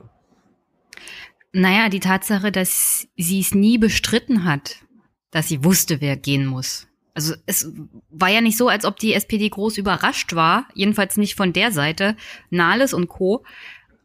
Und sie hat es auch nicht bestritten, dass sie es, also sie hat nicht gesagt, nee, das wusste ich gar nicht, dass äh, Adler gehen soll. Das sagt mir schon, dass sie es von, also dass sie es von Anfang an wusste, dass das Teil dieser Absprache war zum Thema Maßen. Und dass sie sich dachten, naja, wir gehen jetzt hier raus. Ich als Fraktionschefin rufe Herrn Adler an, erkläre ihm das. Dann ist ja dieser Mietgipfel. Äh, und das kann er noch mal zum großen Aufschlag nehmen und danach ähm, finden wir schon noch einen, irgendwo einen Posten für ihn. In der Wirtschaft vielleicht oder irgendwo anders, in einem anderen Ministerium. Keine Ahnung, was sie sich dabei gedacht haben. Aber ich denke mal, sie hätten ihn irgendwo weiterverwendet. Der wäre nicht lange im einstweiligen Ruhestand verblieben. Aber dass, dass sie es wusste, belegt für mich, dass sie es nicht abgestritten hat. Ja. Also wenn, ja. wenn sie darüber wirklich entsetzt gewesen wäre, hätten sie sofort nach der, nach dem, nach der Pressekonferenz von Seehofer zu dem Thema ja irgendwas gesagt. Aber sie brauchten sogar noch Druck von der Basis und Entsetzen von der Basis, dass sie zu dem Thema nochmal an den Verhandlungstisch wollen. Also sie haben es ja noch nicht mal selber gemacht. Sie haben die ganze Zeit versucht, das als, als Erfolg zu verkaufen, auf Seehofer und Merkel zu schießen. Und als der Druck so groß wurde, dass sie, dass sie Angst haben mussten, dass sie mit Fackeln und Forken aus dem Willy Brandt-Haus gezerrt werden von ihrer eigenen Mitgliedschaft. Zu dem Zeitpunkt erst haben sie gesagt, naja, vielleicht haben wir uns geirrt, äh, gehen wir doch nochmal an den Verhandlungstisch zu dem Thema. Ja, ich habe mir dieses Statement sogar, was sie bei Phoenix ja dann gegeben hat, sogar noch angeguckt und das, das ging ja, glaube ich, noch nicht mal eine mhm. Minute. Das war ganz, ganz schnell durch. Und äh, also mein einziger Kontakt zu, äh, zu, zu Nahles bestand darin, dass sie mir oder wie ja jedem anderen SPD-Mitglied eine lange E-Mail geschrieben hat, wo sie nochmal ihr Vorgehen erklärt hat. Und äh, für sie war halt der entscheidende Punkt, dass man trotz eines, eines, eines für, aus, aus ihrer Sicht bescheuerten oder nicht tragbaren Innenministers trotzdem nicht diese Regierung platzen lassen kann. Und dann waren eben wieder, ich, äh, ich, ich zitiere jetzt einfach mal kurz, Europa steht vor einer Zerreißprobe, es droht ein Handelskrieg mit den USA, die Situation um Syrien erfordert unser ganzes diplomatisches Geschick. Deswegen ist für die SPD wichtig, dass wir eine handlungsfähige, handlungsfähige Bundesregierung behalten. Also das ist halt wieder derselbe Blödsinn, der, der, der uns schon erzählt wurde, als es darum, darum geht, in diese GroKo reinzugehen. Und ähm, ich frage mich halt eben wirklich, was alles passieren muss, dass Nanalis wirklich sagt, okay, jetzt reicht es, jetzt geht es nicht mehr. Ich fürchte, dass, dass da, dass sie da, dass das ziemlich lange dauert, bis ihr das klar wird, dass man, dass man mit dieser Partei eben halt doch keine vernünftige Regierung machen kann. Na, die Frage ist, wird's überhaupt klar? Weil ich kann auf der einen Seite auch nachvollziehen, dass die SPD momentan Neuwahlen scheut wie der Teufel das Weihwasser. Weil ja, sie werden abstürzen. Aber also, die, also diese die 17 Prozent so jetzt in den Umfragen sind nicht das, das Ende vom Lied. Wenn jetzt Neuwahlen sind, dann 15 Prozent, wenn sie Glück haben. Da brauchen sie schon Glück, ja, das glaube ich auch. Die Frage ist ja nur eher, wie wird, wie wird es denn in zwei Jahren? Also angenommen, diese Regierung hält wirklich durch bis zur nächsten Bundestagswahl. Ich könnte mir fast vorstellen, dass die sich da richtig anstrengen müssten, dass sie noch einigermaßen, dass, dass sie vielleicht noch zweistellig werden. Also da ist ja noch ganz, ganz viel Platz nach unten. Und ich glaube, soweit, also soweit es wirklich eine alternative Partei gibt, die sich links im Spektrum auffällt, ich hatte irgendwann mal das, das äh, komische Beispiel, war das jetzt Richard David Precht beispielsweise, der ähm, äh, so, einer, so einer kleinen, jungen, frischen Partei dann beitritt und dort deren Spitzenkandidaten wird. Also einfach nur so das als Szenario. Es gibt eine, gäbe eine wirklich wählbare linke Alternative, die halt sagen, wir wollen eine ganz andere Politik machen, als das CDU, SPD und vor allem halt die AfD tun und wollen, dann wäre die Partei weg dann ist völlig ausgeschlossen, dass diese Partei noch irgendwie sich mal in der Regierung wiederfindet. Denn ich glaube, jetzt schon gibt es sehr, sehr viele SPD-Wähler, die diese Partei halt wählen und eigentlich aber schon wissen, dass das mit ihren politischen Standpunkten nicht mehr viel zu tun hat. Aber weil sie für sich eben noch keine politische Alternative sehen. Und soweit diese Alternative da ist, hat diese Partei keine, keine Chance mehr. Also man sieht es ja gut an Frankreich. Ich meine, das politische System Frankreich-Deutschland ist nicht wirklich 100% vergleichbar. Aber da kam Emmanuel Macron mit seiner Republik en Marche. Die, also wirklich, die Sozialdemokraten sind danach bei den nächsten bundesweiten Wahlen in Frankreich auf sechs Prozent gekommen. Die sind, die sind tot. Also die sind wirklich tot. Die Konservativen, äh, denen geht's noch ein bisschen besser, aber, aber wirklich gut geht's denen auch nicht. Aber die Sozialdemokratie ist da am Ende. Und ich glaube, in Deutschland, wie du es beschrieben hast, wenn der richtige Mann oder Frau an irgendeiner so ähnlichen Parteibewegung wäre, weil Bewegung geht ja in Deutschland nicht, sondern eher so eine Art Partei müsste es schon sein, wegen dem Wahlrecht, ich glaube, die SPD würde hinweggefegt. Ja. Und dass das es ihnen nicht so viel Angst macht, ist mir eigentlich ein Rätsel, weil sie, sie sind doch permanent damit konfrontiert, auch in Europa, dass Emmanuel Macron da die Sozialdemokratie ermordet hat, sozusagen. Also ich glaube, Angst haben die ich glaube, dass das denen gerade an Kragen geht, das wissen die auch alle. Umso, umso, ähm, also oder umso mehr könnte ich mir halt auch diese ganzen bescheuerten Tweets erklären, die sie absondern. Denn für mich sind das alles Anzeichen von völliger Panik und Aufgelöstheit, weil die genau wissen, wenn jetzt nochmal gewählt werden würde, sind wir hier raus. Und zwar völlig. Dann müssten wir Glück haben, dass wir noch in der Opposition Platz finden. Also es wird irgendwann der, der Punkt kommen, dass die, dass die SPD sich Sorgen machen, machen muss, die 5%-Hürde noch zu halten. Wenn sie so weitermachen. Oh Gott. Äh, willst du, willst du denn Aktuelles zu der Entwicklung Causa Maßen hören? Ja, bitte, bitte. Es gibt, es gibt News, habe ich schon gehört. Was ist dein ja. letzter Stand? Na, mein letzter Stand war, dass äh, Seehofer gesagt hat, okay, wir können meinetwegen neu verhandeln, aber der bleibt trotzdem. Das ist schon mal eine gute Verhandlungsgrundlage. Gut. Das ist eine gute Verhandlungsgrundlage. Was, was denkst du denn, wie die SPD darauf reagiert? Äh, das gibt so viele Möglichkeiten. Ähm, Tja. wirklich? Gibt es wirklich viele, viele Möglichkeiten, Paul? Es, äh, das ist, man, man muss sich ja zumindest so ein bisschen, ein bisschen schön reden, nicht wahr?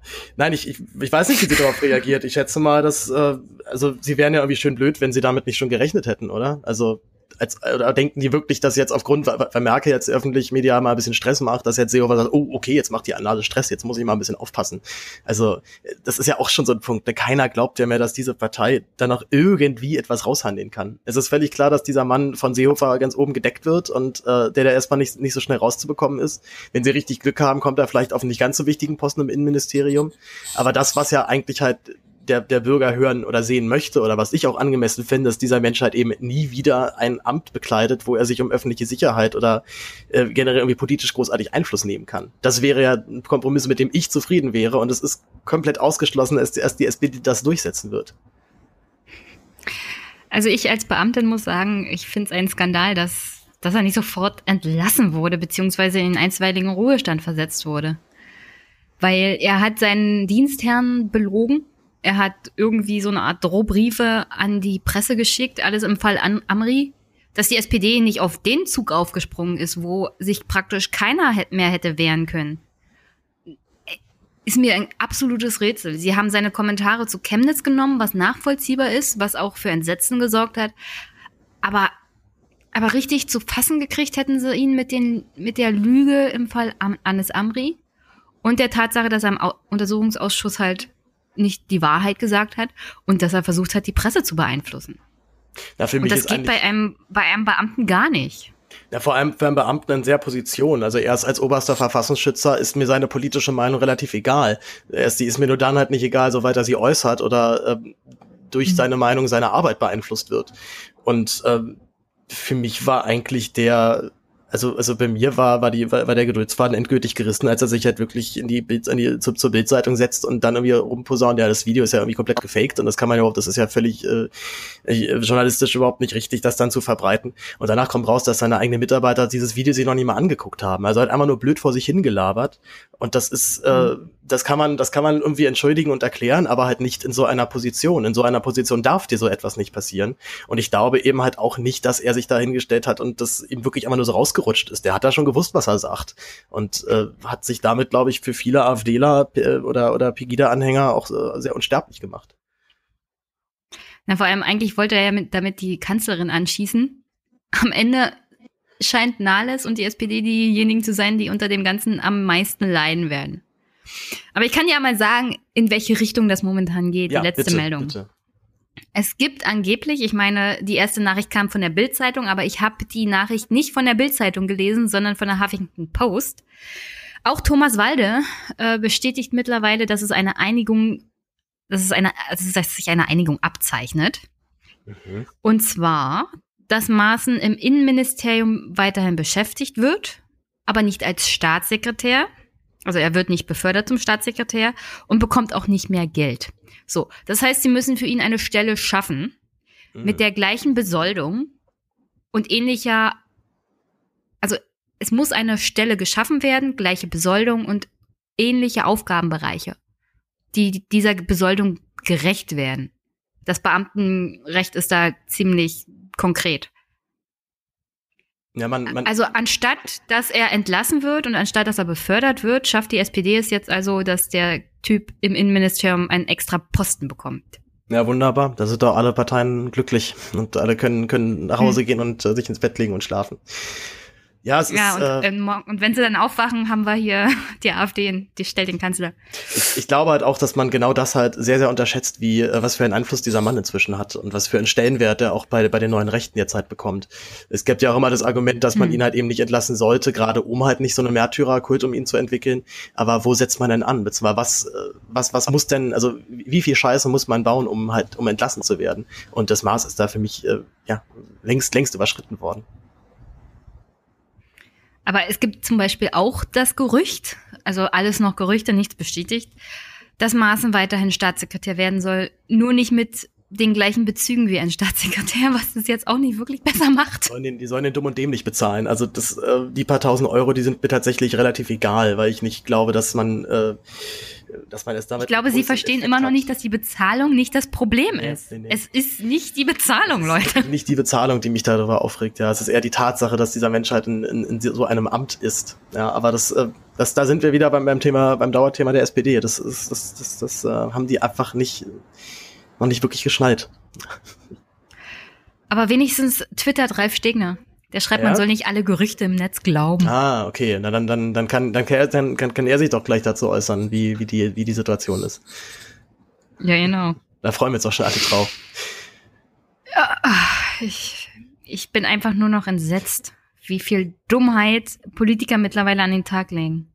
Ja, ich habe, ich habe, ich fand mir auch immer, ich, also ich, ich habe eigentlich gar nicht genug Hände, um sie mir gegen den Kopf zu schlagen. Also als diese Entscheidung durchkam, dachte ich auch, das, äh, das wird denen doch so um die Ohren fliegen und ich kann mir nicht vorstellen, dass die das nicht wussten, dass denen das um die Ohren fliegt. Und äh, die SPD ist ja ein Meister da drin, sich in Situationen reinzumanövrieren, wo eigentlich klar ist, dass man nichts mehr gewinnen kann.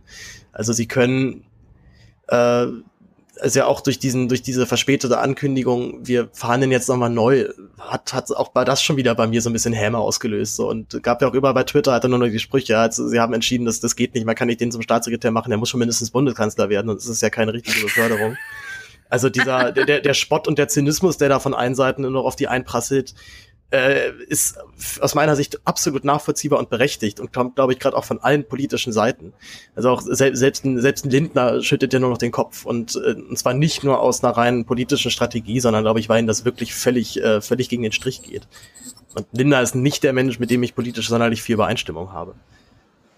Naja, es ist eine Riesengefahr für die Demokratie, was sie da machen. Ich meine, die reden immer von Politikverdrossenheit oder das schadet der Politik. Und ich würde immer sagen, also Politik ist halt nicht Demokratie. Was sie da machen, schadet der Demokratie. Ja. Und sie machen sich total unglaubwürdig, weil Politik kann man auch fernab der Demokratie machen. Und das ist hier nämlich das Problem. Du solltest nicht darüber reden, dass es der Politik schadet. Das ist die ganz falsche Aussage. Es schadet der Demokratie, was die, also was die da machen. SPD, CDU, CSU. Ja, und es, und, und, es schadet generell dem Ansehen oder dem, dem Vertrauen darin, dass wir, dass wir mit unserer politischen Wahl Leute in, in, ihre Amt, in ihre Ämter heben, die sich wirklich um das Wohl des gesamten Landes dann sorgen. Und bei solchen Entscheidungen, wo jeder sehen kann, das sind reine, das sind reine Personaldebatten oder, oder Differenzen zwischen einzelnen Personen, die da gerade ausverhandelt werden, man fühlt sich wirklich in eine Folge von House of Cards hineinversetzt. Also ich, das, nee. das sind, das, das sind Das so ist kein House of Cards. Sondern? Das ist kein House of Cards. Underwood hat was drauf und der macht das in Ordnung, so dass man es nicht mitbekommt, wie abartig der ja, gut, okay, ist. ist. Das hier, das ist eine Sitcom. Ja, es ist, es ist, es also ist House, House of Cards. Auf Cards äh, als Sitcom. Okay, es ist, es ist House of Cards im, auf, auf äh, deutschen RTL-Niveau produziert und mit, mit, nicht, nicht mit. RTL 2. Ähm, hm? Ja, oder, oder RTL 2. RTL 2 Niveau ist das. RTL 2 Niveau, ja. Und nicht mit einem, äh, na, wie, wie heißt der? Frank Underwood, der Name ist, ist mir gerade entfallen. Ja, ich weiß, der. welchen Schau Schauspieler du meinst. Und dann halt eben nicht, nicht, nicht großartig Hollywood-mäßig besetzt, sondern mit irgendeinem kleinen Provinzschauspieler oder sowas, ja.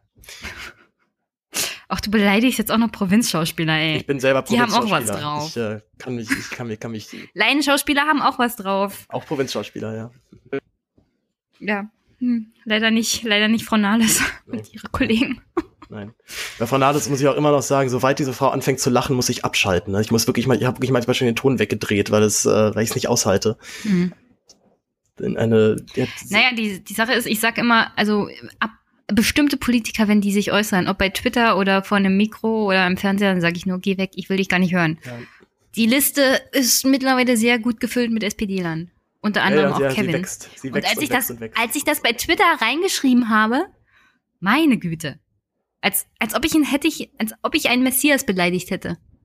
Ja, die, die Kritik an, an Kevin kommt nicht gut an immer wieder. Ich glaube gerade, weil er halt für viele in der User Donner so der Hoffnungsträger ist. Ähm, oh, aber ich glaube mir jetzt auch, schon leid, wenn sie enttäuscht werden. Ja, ich, ich, ich glaube, es geht schon langsam los, dass viele merken, oh, der, der, der dreht doch schon ganz schön ab. Oder dieser, diesen Effekt hat man schon häufiger ja beobachtet, ne? dass, dass Jungpolitiker also wirklich mit ganz viel Enthusiasmus reinstarten und es dann unterm mhm. Strich halt dann doch wieder nur so ein, so ein Standard-Parteifunktionär wird. Ja, aber es ist erschreckend, wie schnell das bei Kevin ging. Ja, ja das stimmt. Also die Ansätze waren ja schon während der No-GroKo-Kampagne da, aber das ging jetzt hier wirklich sehr schnell. Ja, ja, für mich war, äh, war die Aussage von ihm bei der, bei der Podiumsdiskussion mit Sarah Wagenknecht, wo er nochmal auf die Befindlichkeiten der SPD hingewiesen hat und deswegen oh, könnte Gott. man ja diese Aufwachenbewegung nicht unterstützen. Äh, und Augstein ja dann dieses sehr gute und völlig richtige Argument dann bringt, dass du echt klingt, dass, dass äh, Hühner halt wirklich klingt wie so ein alter Parteifunktionär, der was mit von Befindlichkeiten labert. Und das sind eben genau die mhm. Sachen, die halt der, der SPD wieder eben nicht mehr hören möchte. Er möchte halt hören, dass es, dass es vorangeht, dass man sich um bestimmte Sachen kümmert und nicht, dass es um irgendeine Befindlichkeit geht. Das ist den Leuten vollkommen egal. Ja, vor allem Kevin ist Mitte 20, der war gar nicht am Leben, glaube ich, als der Streit zwischen Lafontaine und Schröder war. Lafontaine ist, glaube ich, der allerletzte SPD-Politiker, der aus Prinzip eine Regierung verlassen hat, weil er, also, der wollte seine eigenen Prinzipien nicht verraten und ist deswegen gegangen im Bereich Finanzen und Steuerpolitik. Äh, da könnte sich Kevin tatsächlich mal eine Scheibe von abschneiden, egal was man sonst so von Lafontaine hält. Und dann auf der anderen Seite, kurz vorher hat er in einem Interview genau das Gegenteil gesagt. Nämlich, dass er überhaupt nicht versteht, diese Befindlichkeiten. Mhm. Und äh, weil diese Streitereien äh, bringen doch keinem was. Also diese Aussagen teilt er dann immer gerne bei Twitter und für diese Aussagen wird er dann auch immer gefeiert. Aber auf der Bühne neben Sarah Wagenknecht sagt er wieder was ganz anderes. Na, da auf der Bühne ist er halt dann doch wieder der SPD-Parteifunktionär, der dann nochmal von, davor nochmal gebrieft ja. worden ist aus dem Willy Brandt-Haus und dann dementsprechend seine Talking Points darunter labert. Und ich glaube auch ähm, und weiß auch, dass es da ganz große persönliche Differenzen gibt, auch gerade mit, mit einer Sarah Wagenknecht, also es vielleicht weniger politische Gründe hat als wirklich einfach zwischenmenschliche Gründe. Aber das ist halt eben Politik, man muss halt das nehmen, was kommt. Und auch in der Arbeitswelt haben wir es immer wieder, dass wir mit Leuten zusammenarbeiten müssen, die wir eigentlich nicht sonderlich leiden können. Und wir müssen es ja trotzdem irgendwie durchziehen. Und dass die Politik sich aber den Schuh anzieht, dass sie das aber nicht machen müssen, ist halt, ja, das ist wahnsinnig arrogant. Und gerade dazu auch noch so arrogant, weil es eben ihre Aufgabe ist, die sich um die Menschen im Land zu kümmern. Und da haben Befindlichkeiten halt leider einfach, einfach nichts zu suchen. Oder wenn sie, wenn, wenn welche da sind, dann muss man halt eben mal drauf scheißen und sagen, wir machen halt, dann, dann machen wir es halt trotzdem, auch wenn wir nicht miteinander gut können. Naja, also ich muss im Job auch mit Leuten zusammenarbeiten, die mir nicht passen. Wisst ihr? Aber da, ich werde bezahlt, meinen Job trotzdem gut zu machen. Und Politiker werden dafür bezahlt, gute Politik für alle zu machen und nicht wie in einem Kindergarten sich zu streiten und zu sagen, nee, mit dir möchte ich nicht spielen. Also, manchmal fragst du dich, warum gehen die überhaupt in die Politik mit so einer Einstellung? Ich könnte mir schon vorstellen, dass viele schon mit einem schon mit Idealen und auch mit, mit sehr, sehr viel Positivität in die Politik gehen oder in die Partei gehen. Und ich glaube, dass der Moment doch sehr, sehr schnell eintritt, wo man merkt, oh, ich muss jetzt hier gerade eine Position vertreten, die nicht meine ist und der ich eigentlich komplett, äh, der ich eigentlich eher komplett widersprechen würde. Und ich glaube, soweit man das ein paar Mal gemacht hat, gewöhnt man sich dann immer noch ganz schnell dran und äh, hofft halt, dass es halt nur bei diesem einen Mal bleibt und irgendwann merkt man, nee, es ist halt nicht nur das eine Mal, es ist halt permanent. Es ist dass die Politik sich dann doch sehr, sehr weit von der, von der eigenen Vorstellung irgendwann entfernt und man irgendwann da sitzt und sich fragt, was, was verhandle ich hier eigentlich gerade für einen Blödsinn? Das hat, was hat das denn mit mir oder meinen Ansichten zu tun? Also, ich kann aber auch vermelden, wir kriegen wahrscheinlich noch eine Entscheidung heute. Also vor Mitternacht. Ah, ja. Um 19 Uhr treffen sich die Parteivorsitzenden Nahles, Merkel und Seehofer und ich hoffe, Nahles hat irgendwie eine Standleitung zu jemand anders außer sich selbst. Und um 20 Uhr kommt dann die SPD-Führung zusammen. Also noch vor Mitternacht wird da irgendwie auch eine Verkündung der Entscheidung erwartet. Jo, aber Seehofer wird an Maßen festhalten. Ja, also eben. Eigentlich, in dem Fall können sie entweder nur sagen, nee, so nicht. Wir gehen jetzt aus der Koalition raus. Ja, Oder sie bleiben drin und ja, 5% ist das Ziel, wa? Das ist ja genau das Ding. Ne? Also keiner rechnet, glaube ich, damit, dass äh, Maaßen wirklich gehen wird. Das einfach schon aufgrund des, äh, des mächtigen Seehofers wird das nicht passieren. Und keiner wird davon ausgehen, dass die SPD diese Koalition verlässt. Das wäre für sie absoluter Selbstmord. Und äh, also meine Hoffnung ist vielleicht doch noch, dass, also es ist schon noch, dass diese Partei irgendwann mal diese Koalition verlässt und dann halt eben wirklich massiv für Rot-Rot-Grün wirbt. Oder das ist auch so mein, das einzige Szenario, wo ich mir vorstellen kann, dass diese Partei noch eine Überlebenschance hat. Aber wie man sich schon wieder gegen. Ja, aber wen willst du denn da hinstellen? Ja, eben. Mal ganz ehrlich, eben. dann darfst du da, dann, also so Leute wie Olaf Schäuble, Andrea Nahles, mittlerweile auch Kevin, Ralf Stegner, Karl Lauterbach, die müssten alle weg. Ja, die Weil die kannst du da weg. nicht mehr hinstellen. Hubertus Heim möchte ich auch nicht mehr sehen.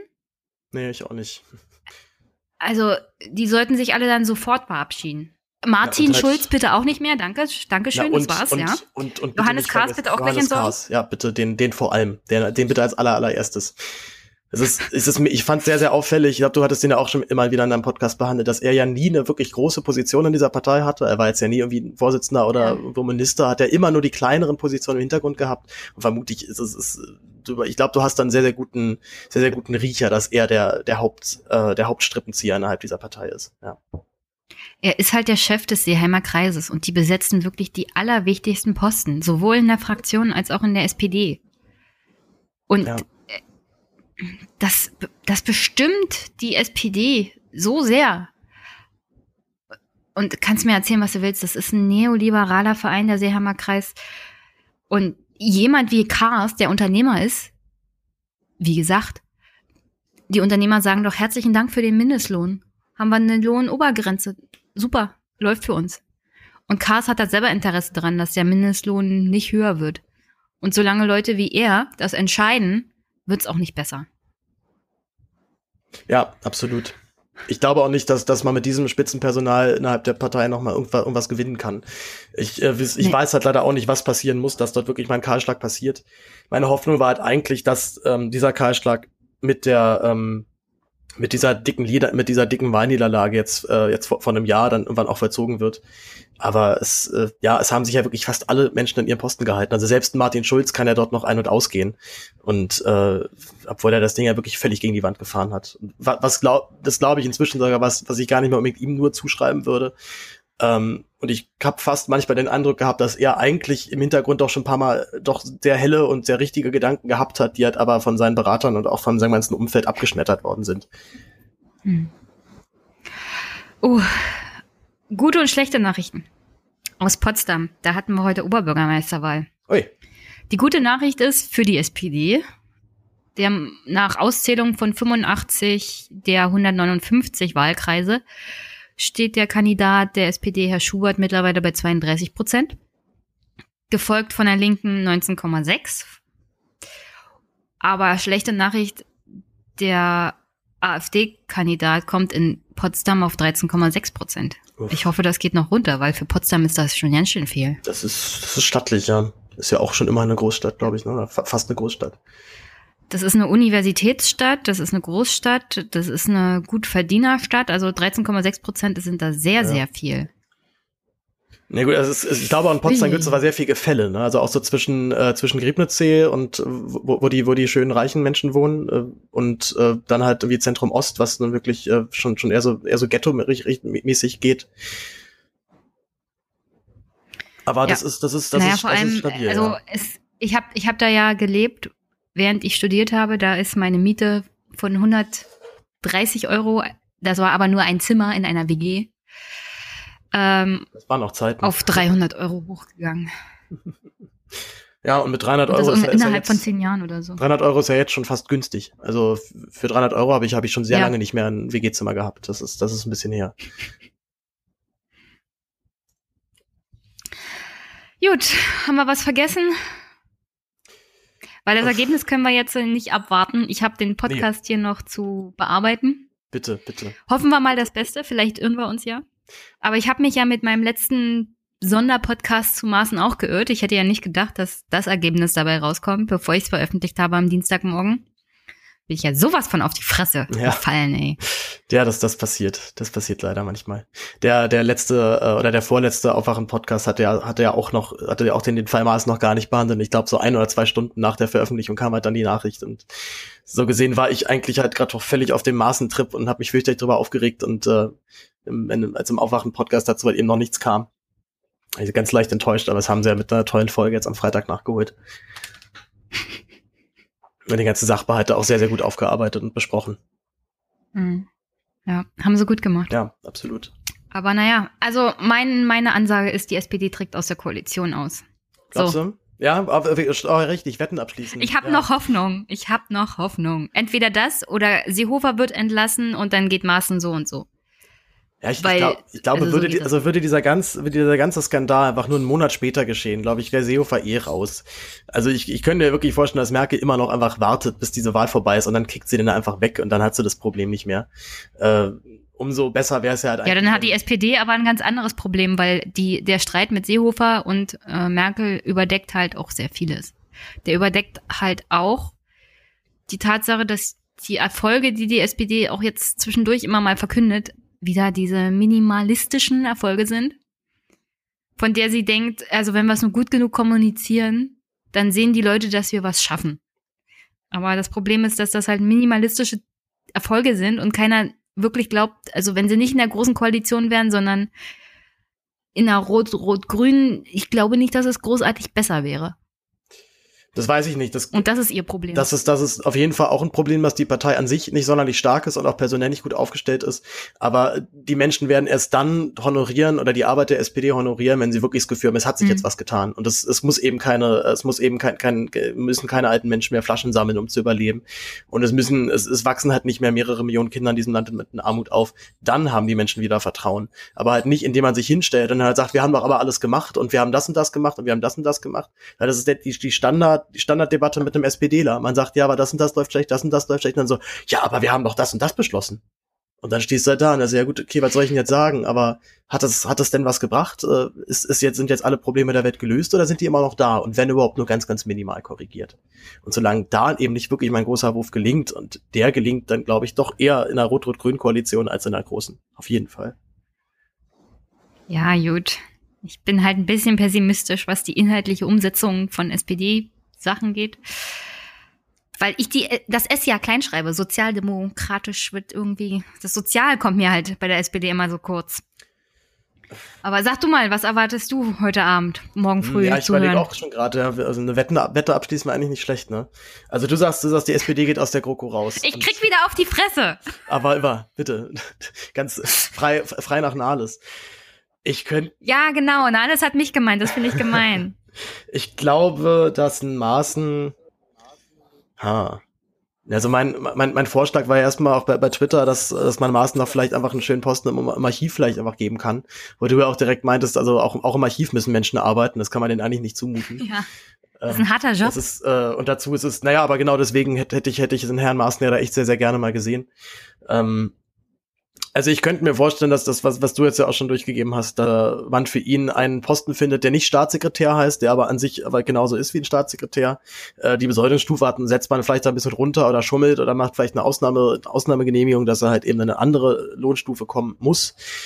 Aber es wird, es wird vermutlich einfach nur ein Etikettenschwindel sein. Also, dass der Mann rausfliegt, das, mhm. da, davon, davon gehe ich, davon glaube ich, geht keiner aus äh, es wird irgendein ganz komischer, fauler Kompromiss werden und die SPD kann sich danach hinstellen und sagen, seht ihr, wir haben alles geschafft und er ist nicht mehr Verfassungsschutzpräsident, das ist das Wichtigste. Und ich, ich finde fast, ich weiß gar nicht, was ich schlimmer finde, ein Maßen als Verfassungsschutzpräsidenten oder ein Maßen als Staatssekretär für innere Sicherheit. Er wird auf alle Fälle im Innenministerium bleiben. Und äh, die, die Botschaft der SPD, aber jetzt zurück zur Sachpolitik. Ach ja. Ja, ja. Jetzt müssen sie wieder, wieder, wieder Kinder retten und, äh, und, und äh, Altersarmut bekämpfen. Ja, ja. Diese ganze genau. Maßenkausa, die verdeckt ja auch halt nur die, die Erfolge der SPD. Was für ein, was für ein großer Jammer. Genau, genau. Das heißt, soweit, soweit das die Ganze. kriegen gar nicht mit, was die SPD alles Tolles macht. Das heißt, soweit, soweit Maßen, die Causa Maßen erledigt ist, äh, verwandelt, verwandelt sich das Land jetzt hier ins, ins gelobte Paradies und überall fließt Milch und Honig. Mhm. Blühende Landschaften. Wunderschön. Hm. Das ist ein schönes Okay, Schlusswort. Paul. Perfekt. Ja, das ist ein wunderschönes Schlusswort. Ich würde noch sagen, du sagst noch kurz was zu deinem Podcast. Ja, ganz genau. Weil du hast mir ja vorhin erzählt, es gibt demnächst eine neue ja, Folge. Richtig, ja. Also, also mein, mein Podcast heißt äh, Respublika. Ich äh, habe den Podcast auch erst vor einem Monat oder ein bisschen mehr als einem Monat gestartet und weiß selber noch nicht richtig, wo, wohin, wohin, der, wohin die Reise geht. Auch gerade thematisch habe ich mich äh, sowohl politisch als auch kulturell aufgestellt und mache eigentlich einfach alles, was mich irgendwie interessiert. Also ich habe eine, einfach angefangen mit der großen Liste und Themen, die ich spannend finde. Meine allererste Folge geht um Obdachlosigkeit. Ich habe mich mit einer, mit einer Sozialarbeiterin zusammengesetzt und einfach besprochen, was, was was sie, was, was so ihre Erfahrung ist. Meine zweite Folge war dann wieder komplett anders. Da geht es um Techno und äh, Techno in, in, in Berlin. Ähm, es gibt eine Ausstellung hier in Berlin, die vom DDR-Museum betreut wird, äh, wo sie sich die um die, die 90er Jahre kümmern oder die 90er Jahre nochmal äh, vorstellen und da nochmal einen besonderen Schwerpunkt auf die Techno-Szene werfen, die einen die einen ziemlich starken ähm, Zusammenhalt nochmal zwischen, diese beiden, zwischen diesen beiden neuen Städten angegeben hat. Ich veröffentliche morgen meine neue Folge. Da rede ich wieder über Obdachlosigkeit und diesmal mit einer jungen Dame von der Evangelischen Journalistenschule, die als Volontärin dort ein äh, Rechercheprojekt gemacht hat. Und äh, also ich habe einen perfekten Gesprächspartner gefunden, die sich äh, inhaltlich da sehr, sehr gut mit auskannte. Und äh, ja, hört den Podcast, äh, verbreitet ihn und gebt mir immer Feedback und Kritik und Anregung. Freue ich mich sehr. Sehr gut. Ich werde das natürlich alles in die Shownotes stellen und kann Pauls Podcast auch nur empfehlen. Und ja, sonst, Paul, war schön, dass ja, du da warst. Das nächste Mal komme ich zu dir in den Podcast. Gerne, sehr gerne. Versprochen. Es hat mir wunderbar viel Spaß gemacht. Vielen herzlichen Dank. Ja, danke auch. Und halt die Ohren steif. Ja, aber du, du auch. Du auch. Und äh, na, ich bin ja zum Glück kein SPD-Mitglied. Ja, ich, ich, ich überlege auch schon, ob ich jetzt, ich, äh, wahrscheinlich trete ich einfach jetzt schon aus, um, um, nicht, um nicht mehr von dir gehänselt werden zu können dafür. Aber ähm, Oh nö, nicht schon wieder. Tim erst letztens. Aber vielleicht, ich, ich habe ja noch, ich, ich habe ja noch nicht die ganz die Hoffnung aufgegeben, dass es vielleicht doch noch mal so, sowas wie einen Kahlschlag gibt.